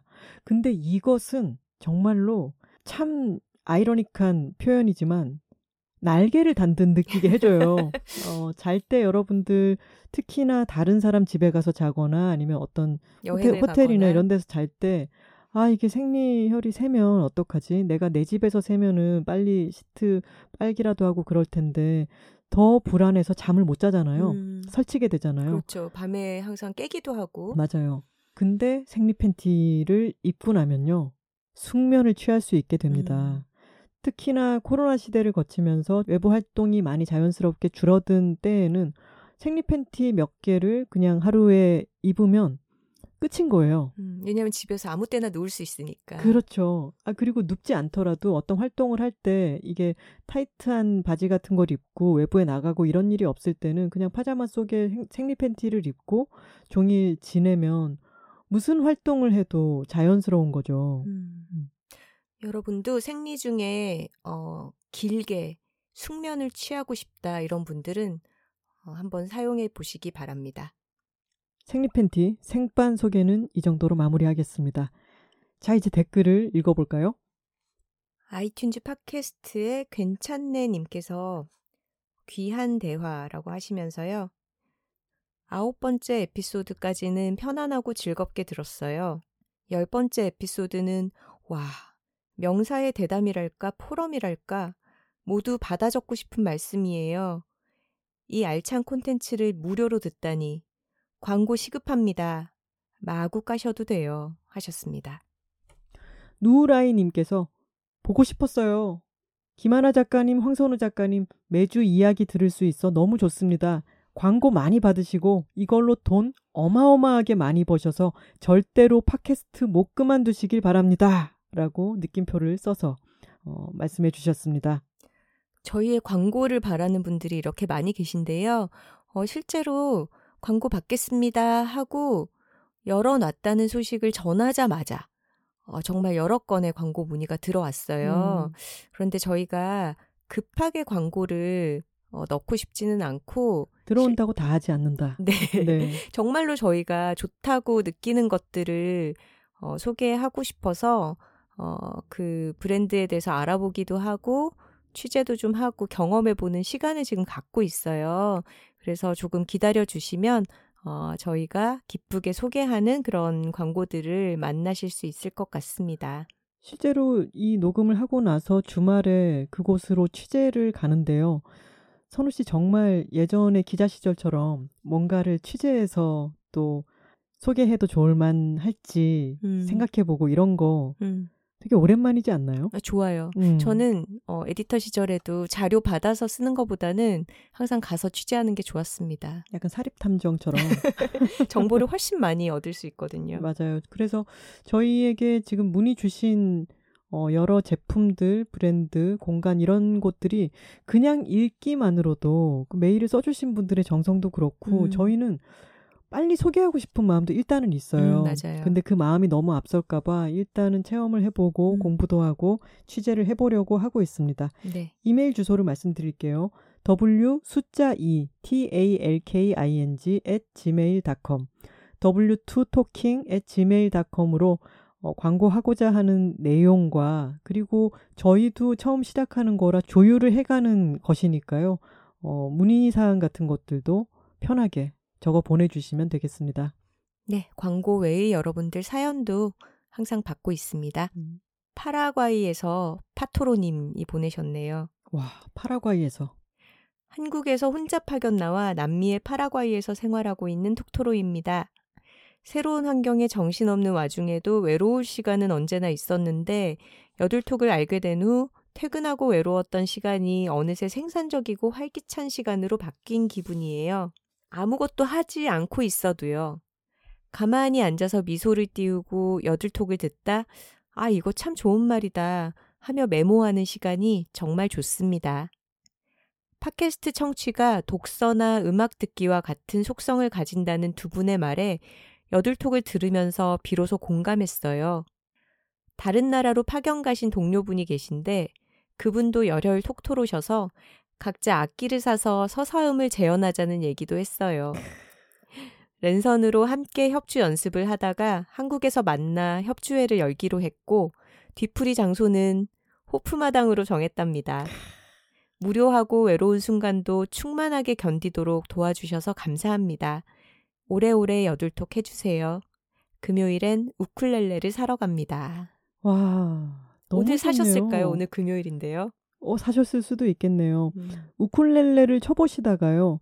이게 사람마다 맞는 악기들이 있어요. 우쿨렐레가 쉽고 재미있는 악기이긴 하지만 이게 본인에게 맞을 수도 있고요. 사실 잘 안 맞을 수도 있어요. 음. 그러니까 다른 악기도 또 한번 시도를 해보시는 것도 좋고 본인에게 맞는 여러 악기를 이리저리 시도해보시는 거는 언제나 좋은 거라고 생각합니다. 맞아요. 혹시 안 맞아도 너무 좌절하지 마시고 음. 다른 시도들을 해보시면 좋겠어요. 저도 예전에 베이스를 좋아해가지고 재즈 베이스를 호기롭게 산 적이 있었는데 제가 그걸 매면 세로 길이보다 가로 길이가 더 길어 보여서 도저히 안 되겠더라고요. 지판도 너무 넓고 우쿨렐레를 샀더니 제 크기에 딱 맞더라고요. 음. 그렇게 찾아보시기 바랍니다. 그리고 뒤풀이 장소를 호프마당으로 정하셨다고 하는데 저는 꿈이 있어요. 뭐죠? 톡토로들 호프마당 소규모 금만남 같은 거? 세상에 언제쯤 할 수 있을까요? 일단 던져봅니다. 이제 소망은 많이 던져놔야 이루어지니까. 그리고 아무것도 하지 않고 있어도 듣고 있으면 어느새 생산적이고 활기찬 시간으로 바뀐 기분이 든다 하셨는데 어, 어떤 손에 익은 일 같은 거 있잖아요. 집안일 같은 거를 하시면서 들으셔도 좋고 오디오북도 듣는데 이렇게 들으면서 어떤 새로운 생각도 할 수 있고 또 쉴 수도 있는 알찬 시간이 되고 있다니 저희도 참 기쁩니다. 소소한 소소님께서 안녕하세요. 저는 백운이 불여일견 백운톡토로입니다. 십일 화 재미로 하는 공부는 마치 저를 위한 주제같이 느껴집니다. 나이가 들어 성적과 무관하게 하는 공부가 즐겁다는 생각을 하며 살고 있거든요. 문학 수업이나 철학 수업에 참여해서 듣곤 하는데 세상에 공부가 이렇게 재미있나 싶어요. 그럼에도 오랜 기간 목표지향적인 공부를 해온 한국인인지라 공부가 도통 재미로 느껴지지 않는 순간들이 찾아옵니다. 바로 황선우 작가님도 배우고 계신다는 중국어 공부를 하는 시간입니다. 시작이 업무상의 필요였기 때문일지도 모릅니다. 하지만 가장 좌절하게 되는 부분은 좀처럼 늘지 않는다는 점이에요. 일화가 있어요. 대만 분이었는지 중국 분이었는지 기억은 나지 않습니다만 제 중국어를 듣고 잘한다며 칭찬을 해주셨어요. 그러면서 배운 지 얼마나 됐어요? 두 달? 세 달? 하고 물으시는데 창피해서 도저히 대답을 할 수가 없었습니다. 당시에 일 년 넘게 배운 상태였거든요. 남들은 몇 달만 배워도 기본적인 회화는 한다는데 저는 거북이처럼 느리게 배워나가고 있습니다. 삼, 사 년이 다 되어가는 지금도 여전합니다. 남들과 비교하면 자괴감을 느끼게 돼요. 회사에서 쓰는 말은 한정되어 있어서 대화 패턴을 외워버렸기 때문에 이제 일하는 데 큰 문제는 없습니다. 그만둬도 되는 상황인 거죠. 그럼에도 지속해서 배우고 있는 것은 여러 언어를 사용하고 싶다는 욕심이 있기 때문이에요. 수시로 마인드 컨트롤을 하고 있어요. 나는 나의 속도대로 간다. 남들과 비교하지 않는다. 나는 잘하는 사람이 아니라 지속하는 사람이다. 쉽지는 않지만 이런 마음가짐은 엄마에게서 물려받은 심리적, 문화적 유산이라고 생각합니다. 저희 엄마는 칠 남매 중 셋째이자 장녀로 태어나 중학교 졸업 후에는 식구들을 뒷바라지하느라 학교에 다니지 못하셨다고 해요. 그래서 배움에 대한 갈증이 깊으셨습니다. 저와 동생이 초등학교에 들어가자 영어, 일어, 서예, 기타, 요리 등등을 배우기 시작하셨어요. 나이 들어서 시작한 공부는 큰 성과는 없었어요. 아이들을 키우면서 병행하기 쉽지 않으셨겠죠. 그렇지만 배움 그 자체에 행복을 느끼며 여러 가지를 즐기면서 공부하셨어요. 옆에서 서예용 먹을 갈아들이던 추억도 저에게 즐겁게 남아 있습니다. 엄마는 오십이 넘어서 검정고시 공부를 하셨고 합격하여 대학에까지 진학하셨습니다. 드디어 한을 푼다고 기뻐하던 모습이 아직도 기억나요. 저는 알파벳과 히라가나를 엄마에게 배웠어요. 이 점이 자랑스러워요. 비록 엄마가 영어와 일어를 구사하지 못하신다고 해도 그 유산이 저에게로 이어져 지속되고 있습니다. 이런 경험이 알게 모르게 저에게 메시지를 남겼어요. 배움의 무용함이란 없다. 그래서 저는 때때로 좌절하지만 그럼에도 즐겁게 공부를 합니다. 와, 어머니께 정말 좋은 것을 배우셨네요. 와, 이 사연 정말 너무 감동적이지 않나요? 음, 그리고 어, 중국어 공부를 한 지 오래됐는데 아직 초보의 상태라고 부끄러워하셨는데요. 그러지 않으셨으면 좋겠어요. 어, 그 대화를 나눴던 대만 분인지 중국 분인지가 사실 외국어 교육 전문가도 아니잖아요. 그리고 그 사람은 모국어로 사용하는 사람이니까 어, 외국인이 어, 외국어로서 배운 언어를 말을 했을 때 사실 몇 달 배운 수준이다 이런 거를 그 사람이 전혀 판별할 수 없을 거라고 생각해요. 음. 우리도 마찬가지로 어, 누군가 외국인이 한국어를 할 때 뭐 정말 잘하는 사람을 보고 어, 몇 년을 배웠어 이렇게 할 수는 있겠지만 인사말 정도를 하는 사람을 보고 몇 달 배웠는지 몇 년 배웠는지 뭐 이렇게 구분할 수 있는 어떤 눈이 저희에게 없잖아요. 음. 너무 신경 쓰지 않으셨으면 좋겠고요. 이미 이렇게 여러 가지를 공부하시는 자세 자체가 아, 너무 좋다고 생각합니다. 저를 보세요. 저 남미에 몇 개월 있기도 했고 그렇지만 제 스페인어 수준이 어디 가서 그런 말 하면 안 되는 수준이거든요. 잘하던데 듀오링고 할 때 보니까. 그러니까 평가를 못한다는 거예요. 남들은 모른다는 게. 그리고 지난 시간에 저희가 한 천자문을 열심히 공부했다 이런 얘기도 했지만 선우 씨도 저도 기억은 무슨이지 않습니까? 네, 그 시간이 좋았다는 거예요. 음. 지금 소소한 소소님께서도 어, 예전에 엄마에게 서예용 먹을 갈아주던 기억에 대해서 말씀하셨는데 그 시간 자체가 너무 좋고 음. 어머니께 먹을 갈아드리면서 느꼈던 어떤 것들은 소소한 소소님께로 전해졌어요. 음. 그건 너무 소중한 유산이라고 생각합니다. 맞아요. 그리고 어머니로부터 그 배움에 대한 자세라고 하는 가장 소중한 것을 물려받으신 것 같아요. 음, 음. 맞아요. 듀오링고를 열심히 하시는 분이 또 계시네요. 지효님께서 안녕하세요. 듀오링고의 진심인 세종시 톡토로예요. 매주 잘 듣다가 듀오링고 얘기가 나와서 무척이나 반가웠어요. 저는 북유럽에 관심이 많아 핀란드어와 스웨덴어를 공부하고 있어요. 듀오링고 덕분에 재밌게 놀듯이 공부하고 있답니다. 벌써 오백 일 넘게 연속으로 우와. 하고 있네요. 두 분 모두 재밌는 공부 하시기 바랍니다. 하셨습니다. 어, 아까 폐경기를 일컫는 단어 대신에 어떤 생애 전환으로 표현하는 음. 그 단어들 핀란드어와 스웨덴어가 있었거든요. 제가 아. 읽지를 못했는데 네. 지효님께 나중에 읽어달라고 부탁하고 싶네요. 근데 오백 일 넘게 연속으로 하고 있다니 정말 대단하시지 않나요? 그러게요. 꾸준함이 진짜 멋있는 것 같아요. 만약에 학원을 월수금을 다닌다라고 음. 생각해 보면은 안 빠지고 이렇게 오백 일을 만약에 다녔다면 어휴. 진짜 몇 년의 성과가 될 테고. 그렇죠. 근데 이거는 매일매일 이어지는 거잖아요. 음. 물론 게임처럼 하는 거지만 정말 대단하시다는 음. 말씀 드리고 싶습니다. 네. 그리고 오후 네 시에 제스님께서 로제타 스톤은 지금도 영어 학원으로 운영되고 있어요. 음. 같은 방식인지는 모르겠어요. 하셨네요. 아, 그렇군요. 역시 알아보는 분이 계시다. 트위터 앙시오님께서 이번 주 여둘톡 한국어를 전공해서 매일매일 아주 즐겁게 어학 공부를 하고 있는 나에게는 정말 공감이 가는 부분이 많은 것 같다. 입시 공부를 괴로워하면서 겨우 버티고 그랬던 내가 왜 지금 이렇게까지 스스로 공부를 하는가. 그건 아마 무엇보다 한국어를 사랑해서 그리고 내가 좋아하는 독서라는 행위와 한국어가 융합해가는 감각이 재밌어서 그런 것 같다.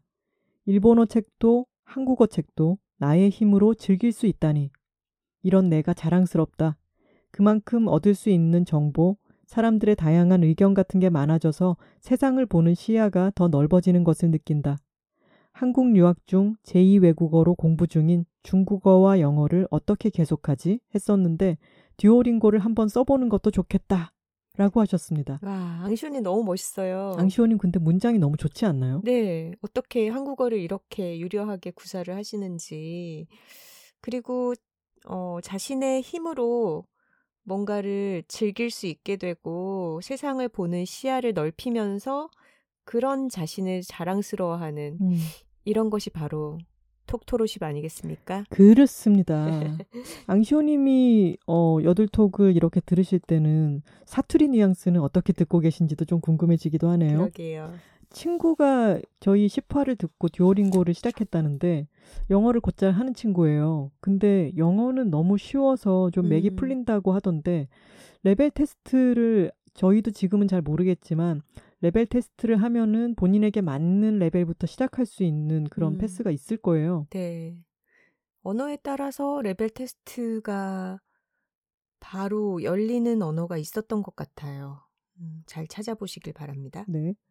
트위터에서 젤라또님께서 숲 트레킹하면서 여둘톡을 들었다. 쓸데없는 걸 배우는 건 시간 낭비가 아닐까 하는 생각에 초조해지곤 했었다. 쓸모 있는 거, 생산적인 걸 하라고 스스로 다그쳤다. 즐거움이란 이유로 충분한 거구나. 쓸데없고 재미있는 거 많이 배워야지 하셨습니다. 너무 좋은 말씀입니다. 그런데 젤라또님의 말씀 안에 모순이 있다는 걸 아셔야 돼요.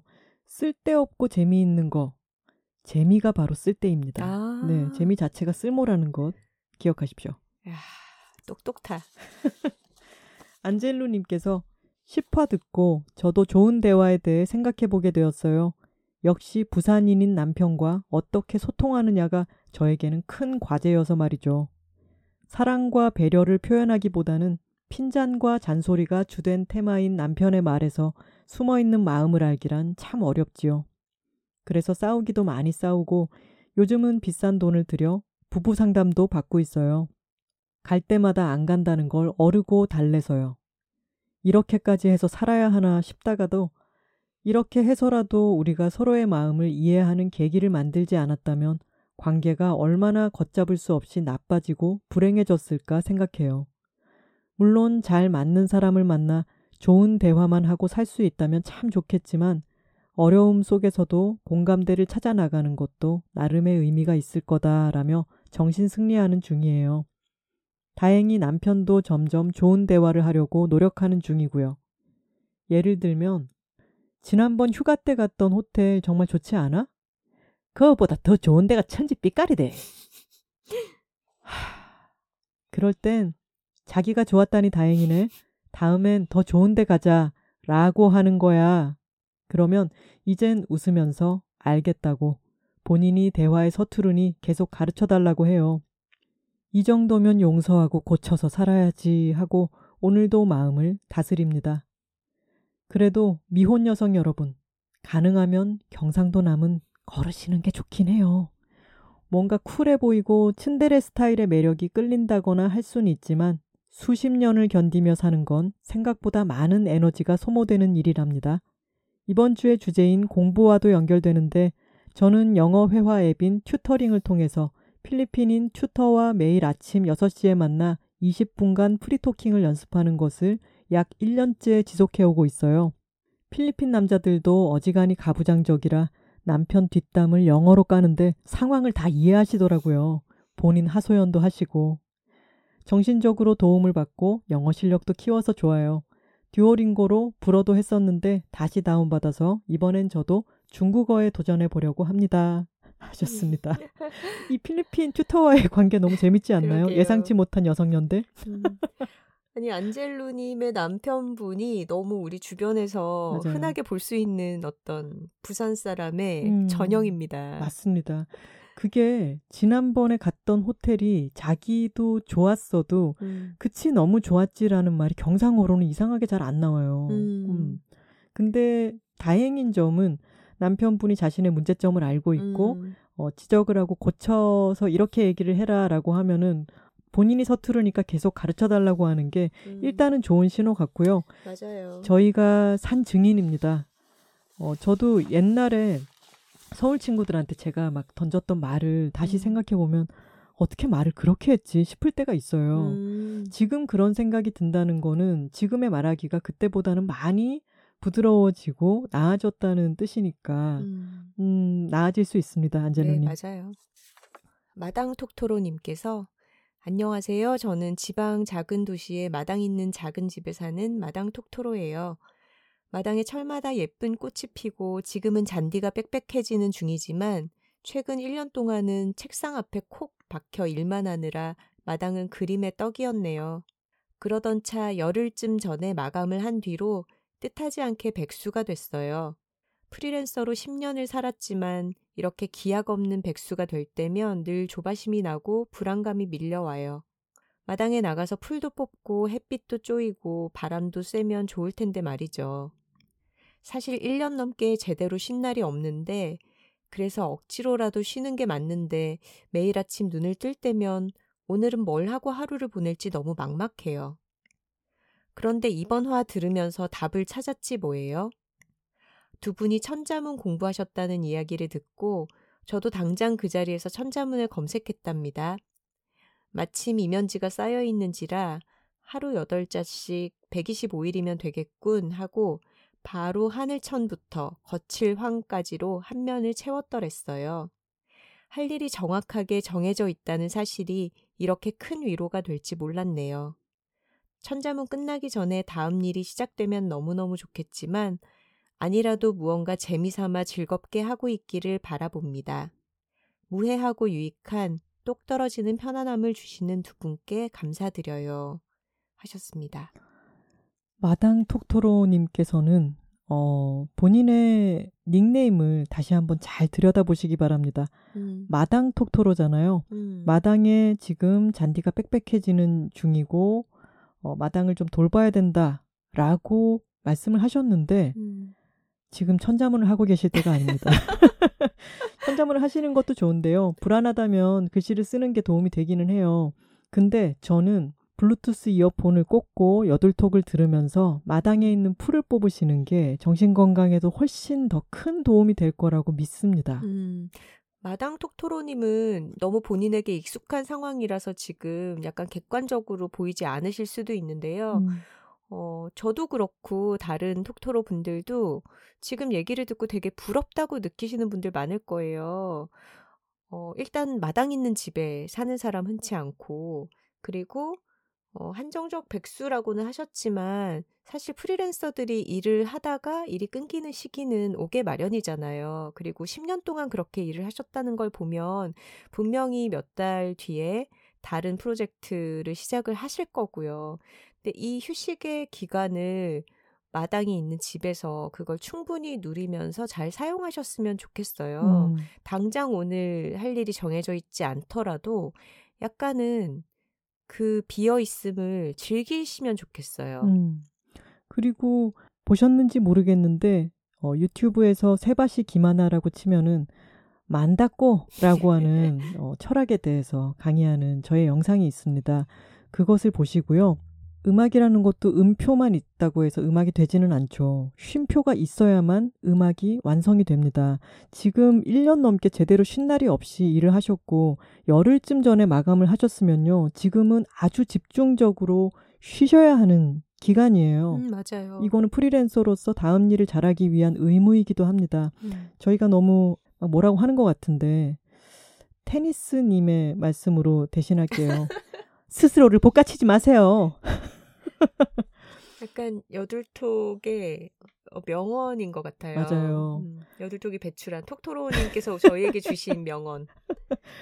예전에 제가 올리버 섹스의 아내를 모자로 착각한 남자였나? 어느 책에서 신경증적으로 지금 아주 힘든 환자가 정원에 나가서 또는 식물원에 나가서 식물 나뭇잎들을 보고 뭔가 돌보고 그러잖아요. 그러면은 아주 그게 좋아진대요. 근데 그런 것처럼 지금 마당 톡토로님은 불안감에 아주 뒤쫓기고 있는 느낌을 갖고 계신데 그것을 완화시키기 위해서라도 풀을 뽑고 꽃을 보시는 게 좋을 거라고 생각합니다.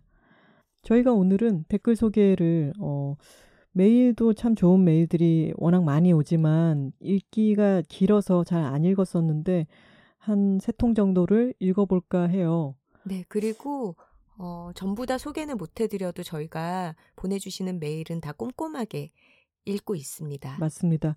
이렇게 메일을 좀 쉬엄쉬엄 읽어보자 싶은 데는 아마 미시즈 고그린님이셨죠. 미국 동부 톡토로님이 뒤에 바를 이렇게 좀 음. 채워줬으면 좋겠다. 어, 이런 영향도 있지 않을까 생각해 봅니다. 수아진의 진 선배께서 메일을 어. 보내주셨습니다. 본캐 등장입니다. 수아진의 진입니다.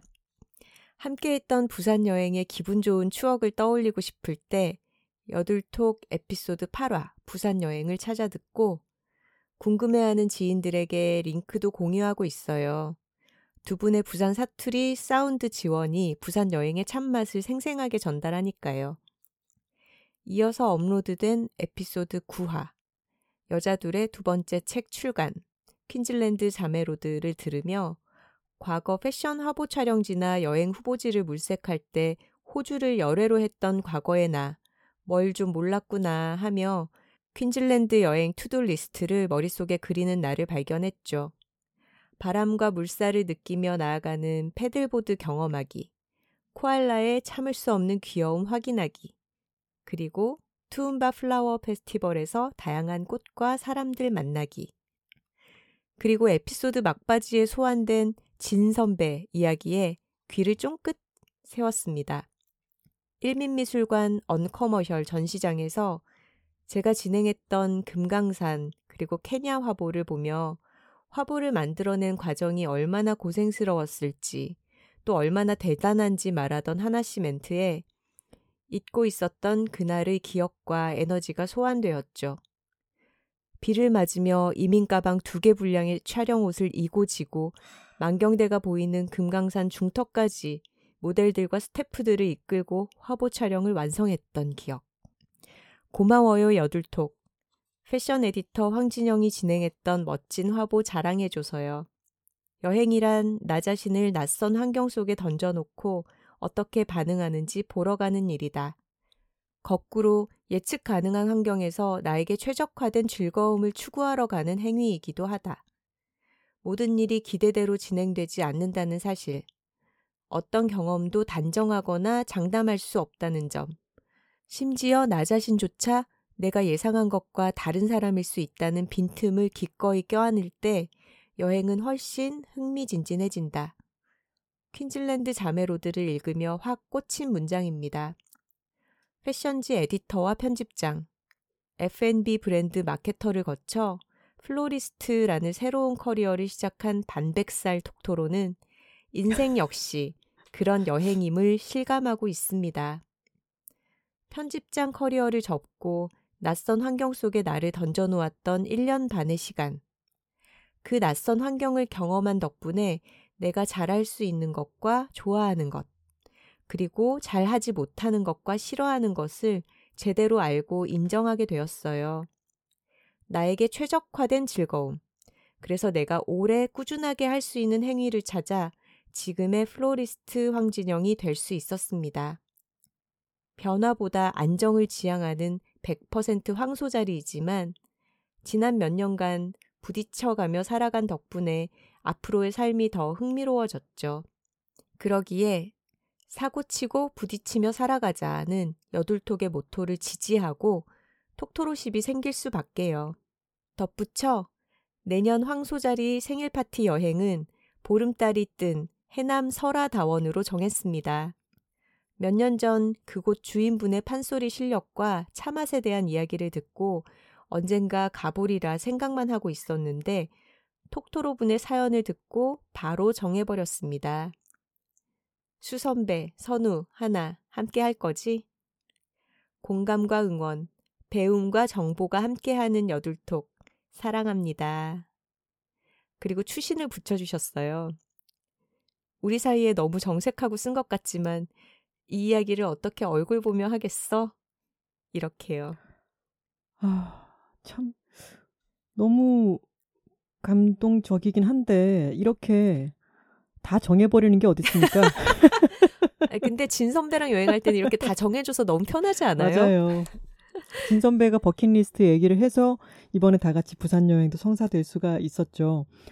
근데 참 아까 어, 복가치지 맙시다 이런 얘기도 했지만 음. 저는 진 선배를 만나면 본인의 치열했던 편집장 생활도 있었지만 음. 지금 꽃을 만지면서 저는 조급함이 안 느껴지고 음. 스스로를 볶아치기보다는 지금 꽃을 만지고 있는 그리고 예쁜 그 사람에게 어울리는 꽃을 만들어서 선물하고 있는 그 시간을 음. 정말 깊숙이 즐기고 있다는 느낌이 음. 들어서 참 좋아요. 맞아요.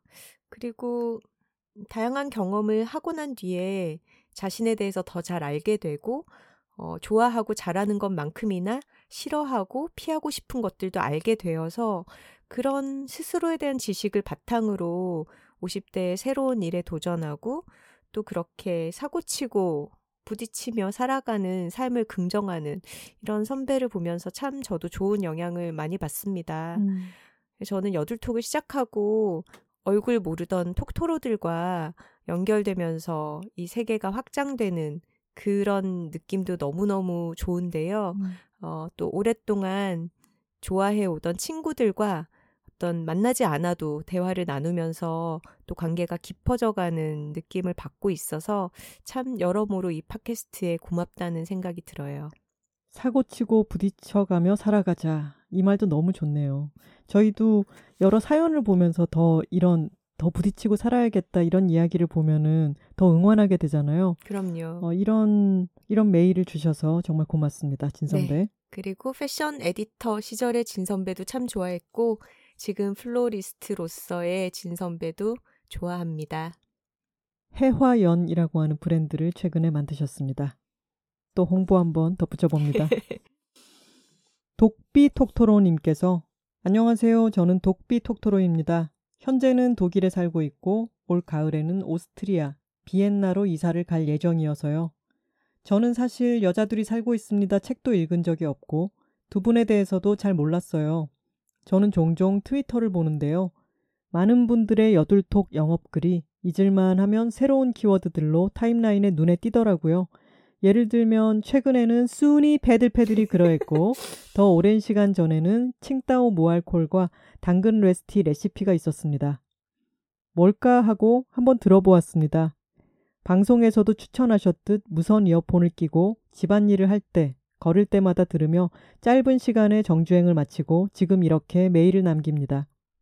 왜인지 모르겠지만 몇 주간 영업 글들을 보았을 때는 저도 모르게 진입장벽이 높다고 생각했어요. 트위터 안에 작가님들과 독자, 청자분들 간의 친분과 팬덤이 견고히 세워져 있는 것 같고 또 그분들 중 많은 분들은 자신이 그리는 비혼 사십 대의 롤모델로 여기는 왠지 결혼과 출산을 겪은 저는 설 데가 없는 그런 모임처럼 보이기도 했어요. 그래서 저는 계속 몰래 듣고 있는 느낌이 있었달까요? 그런데 계속 많은 회차를 들을수록 끝부분 댓글을 읽어주시는 코너를 통해 아기 엄마들도 또는 임신을 준비하시고 계신 분들도 함께 듣고 계시는구나. 나도 한 톡토로십의 일원이 될 수 있지 않을까 싶어졌습니다. 그래서 해외 아이튠즈 댓글창은 보실 수 없다기에 이렇게 메일로 살짝 저의 팬심을 조금 남겨봅니다. 일단 저는 너무 좋았던 것이요. 제가 이천 년대 조기 유학이 유행하던 시절에 싱가폴로 유학을 나와서 중학교를 편입해 졸업, 고등학교를 졸업하고는 독일로 건너와 독일어를 배우고 여기서 대학과 대학원을 나오다 보니 표면적으로는 세 개 국어가 가능해 보이지만 실제로는 영 개 국어에 가까운 사람입니다. 여기서 만나는 분들과의 생활 한국어는 정말 어휘 폭이 그리 넓지 않습니다. 그런데 이렇게 말맛이 좋은 하나 작가님과 선우 작가님의 방송을 들으며 저도 말맛이 나는 말을 하고 싶다는 생각이 또 글맛이 좋은 글을 쓰고 싶다는 생각이 들었어요. 추천해 주신 대로 모닝 페이지도 쓰기 시작했어요. 그러면서 전에는 쓰지 않던 어휘들, 아마 작가님들이 보시면 정말 별것 아니고 이미 자주 쓰시던 어휘와 표현들이겠지만 저에게는 생경한, 자주 사용하지 않던 말들이 참 많더라고요. 지금 방금 쓴 생경하다라는 말이 그렇고요. 윤슬이라는 단어, 퍽이라든가 내심이라든가 정말 별것 아니죠. H마트에서 울다 책을 소개해 주시는 회차를 들으면서는 아직도 네가 가볼 시장이 많아 부분에서 한참 울기도 했어요. 저도 독일에서 아가를 키우며 바득바득 한국 음식을 준비해 먹이는 입장에서 그 어머니의 마음을 십분 알 것도 같고요. 좋은 책을 소개해 주셔서 감사해요. 호프마당 사장님 이야기도 허벅지 만져보라던 부산 해녀분 이야기도 참 좋았어요. 세상에 많은 다른 좋은 언니들을 소개받는 느낌이 정말 좋았습니다. 최근 회차를 들으면서는 저도 정말 좋은 대화를 하는 사람이 되겠다고 다짐했어요. 해외 한인 커뮤니티 생활은 자리에 없는 남 얘기를 하는 대화의 장이 열릴 때가 정말 많은 것 같아요. 저라도 스스로의 대화법, 대화 내용들을 잘 관찰하고 바로잡으면서 살아가 볼게요. 그러면 제 주변 지인들도 좋은 대화의 기쁨을 알 수 있지 않을까 생각이 듭니다. 며칠 전 서른이 넘어 대학교에 들어간 친구가 이십 대 친구들 사이에서 은은한 따돌림으로 마음이 많이 지쳐있다는 연락을 받았어요. 타지에 있는 제가 해줄 수 있는 것은 많이 없고 친구에게 여둘톡을 추천해 주었습니다. 어른스러운 어른들의 좋은 대화를 듣고 마음이 조금 평안해질 수 있지 않을까 하고요. 저도 여둘톡을 알게 되어 또 작가님들을 알게 되어 참 감사하고 기쁩니다. 제 삶의 태도에 대해 다시 생각해보게 되고 어른스러운 어른이 되고 싶다고 생각하게 돼요. 모쪼록 몸 건강히 지내세요. 할머니가 되셔도 팟캐스트를 하셨으면 좋겠다는 개인적인 바람이 있습니다. 저는 지구 건너편에서 응원하고 있겠습니다. 하셨습니다. 독비 톡토로님, 어, 저희가 비혼 사십 대 롤모델인 것도 맞는데요. 저희는 이십 대, 아 십 대부터 칠십 대까지의 많이 나아졌어. 왜요? 내가 자화자찬을 그렇게 강, 강조하다 보니까 어, 비혼 사십 대 롤모델이 맞긴 맞는데요. 어, 이런 말 옛날에는 상상할 수 없었죠. 옛날에 선우 씨는. 어, 맞습니다. 맞기도 한데요. 저희는 십 대부터 칠십 대까지 다양한 연령대와 다양한 삶을 살아가는 그런 여성들의 친구를 표방하고 있고요. 음. 또한 결혼하신 분들이 여자 둘이 살고 있습니다를 그렇게 재밌게 읽으십니다. 맞아요.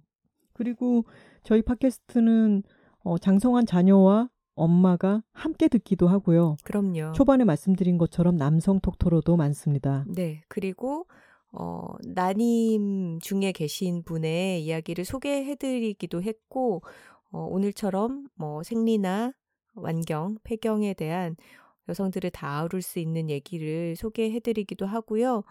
어, 삶이 그렇게 비혼과 기혼 이렇게 나뉘지는 않잖아요. 우리가 음. 여성으로서 공통적으로 하고 있는 여러 가지 다양한 공감의 경험들이 분명히 있고요.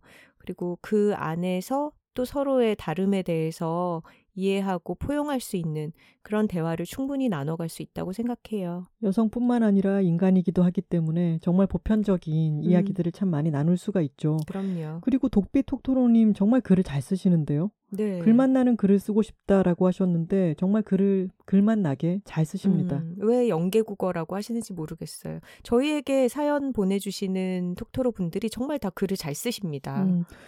독비톡토로님 어, 그쪽에서 듣고 계신 톡토로님들 참 많은 걸로 알고 있는데요. 독일도 그렇고 오스트리아도 그렇고요. 무슨 오픈 카톡방이나 그쪽에 계신 분들이 시, 시간대가 맞는 분들이 서로 의견도 교환하고 같이 팟캐스트 후기도 나누고 지역 정보도 나눌 수 있는 그런 어떤 형태가 됐든 커뮤니티가 있으면 좋은 대화가 또 오갈 수 있지 않을까라는 기대도 해보고요. 그럼요. 아 선우 씨 그리고 지난 시간에 저희가 그 얘기 하려다가 그냥 어떻게 넘어가 버렸어요.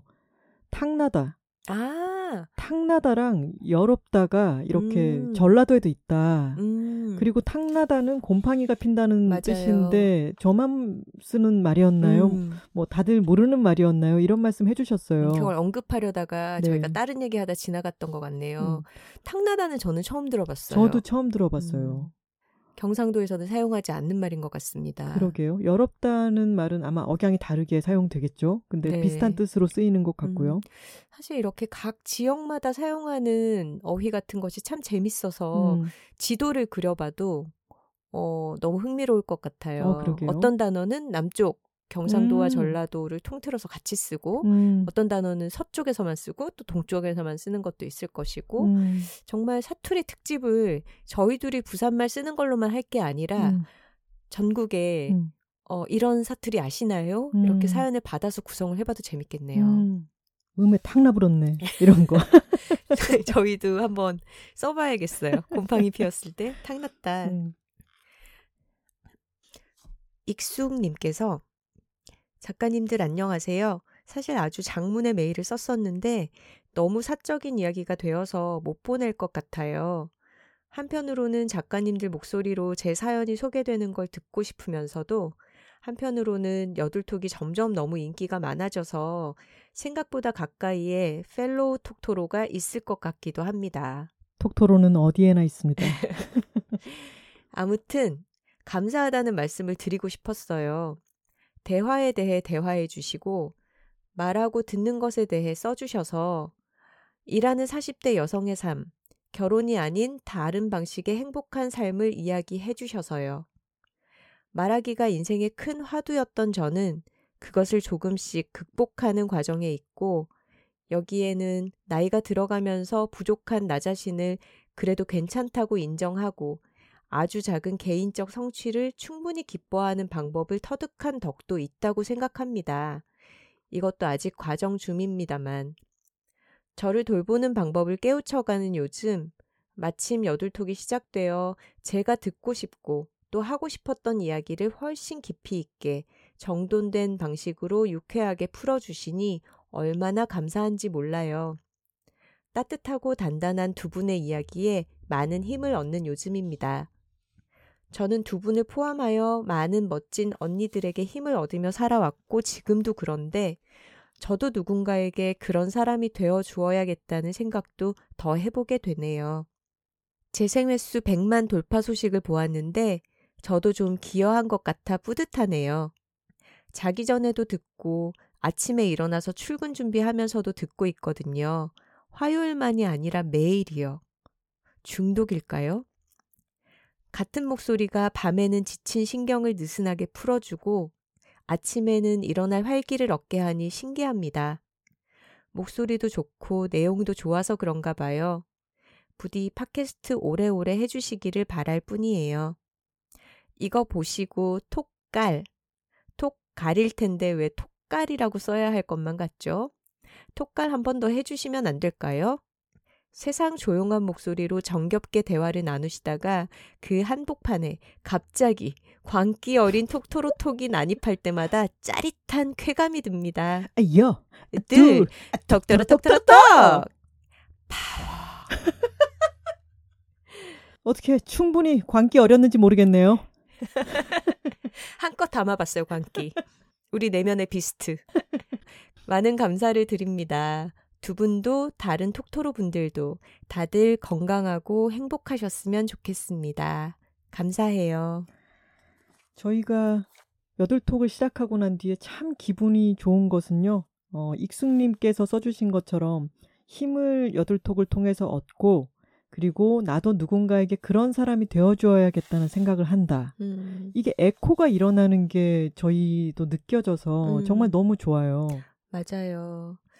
아까 독비 톡토로님도 세상에 많은 다른 좋은 언니들을 소개받는 느낌이라고 하셨는데요. 음.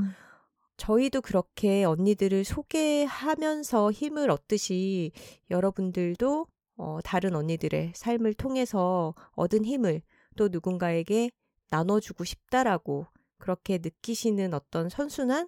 어, 그런 것이 일어난다면 정말 기쁠 것 같습니다. 이게 바로 톡토로십이고 톡토로 파워입니다. 아, 한 가지 공지 드릴 것이 있습니다. 음. 여둘픽으로 소개했던 어, 풀무원 백열무 물김치. 네. 이제 한창 많이 먹을 여름 시즌이 되었는데요. 왜 멋이 탁 났어? 제가 그때도 살짝 언급했지만 어, 이 김치는 잘 익히는 것이 중요합니다. 음. 그래서 처음 제품을 받아보셨을 때는 어, 굉장히 덜 익은 음. 풋, 풋맛이 많이 나요. 음. 그래서 이것을 상온에 적당히 두었다가 냉장고에 넣으시면 되는데 지금 이제 벌써 여름철이다 보니까 밖에 막 하루 이틀을 두면 또 맛이 금방 가버릴 거예요. 음. 그래서 어, 약간 주의를 곤두세우고 어, 적절하게 뭐 반나절이나 하루 정도를 베란다 같은 곳에서 좀 익힌 다음에 드시면 훨씬 맛있다는 거. 음. 왜냐하면 이거를 풋만 나는데 그대로 드셨다가 약간 놀란 분들이 계시더라고요. 아, 그렇군요. 네, 이것도 음. 김치이기 때문에 익히는 것이 중요합니다. 네, 너무 성급히 그렇게 놀라지 마시고 저희가 일 일 이 비 굉장히 강조하긴 하지만 어, 잠깐 놀라셨다면은 조금씩 조금씩 더 익혀보시라 말씀드리고 싶습니다. 오늘은 메이의 새빨간 비밀과 여성의 생애 주기에 대해서 이야기 나눠보았습니다. 오늘의 여둘픽은 생리 팬티였습니다. 톡토로 뒤에는 여둘톡이 있고 여둘톡 뒤에는 톡토로가 있습니다. 저희는 다음 시간에 다른 주제로 돌아오겠습니다. 화요일입니다. 고맙습니다.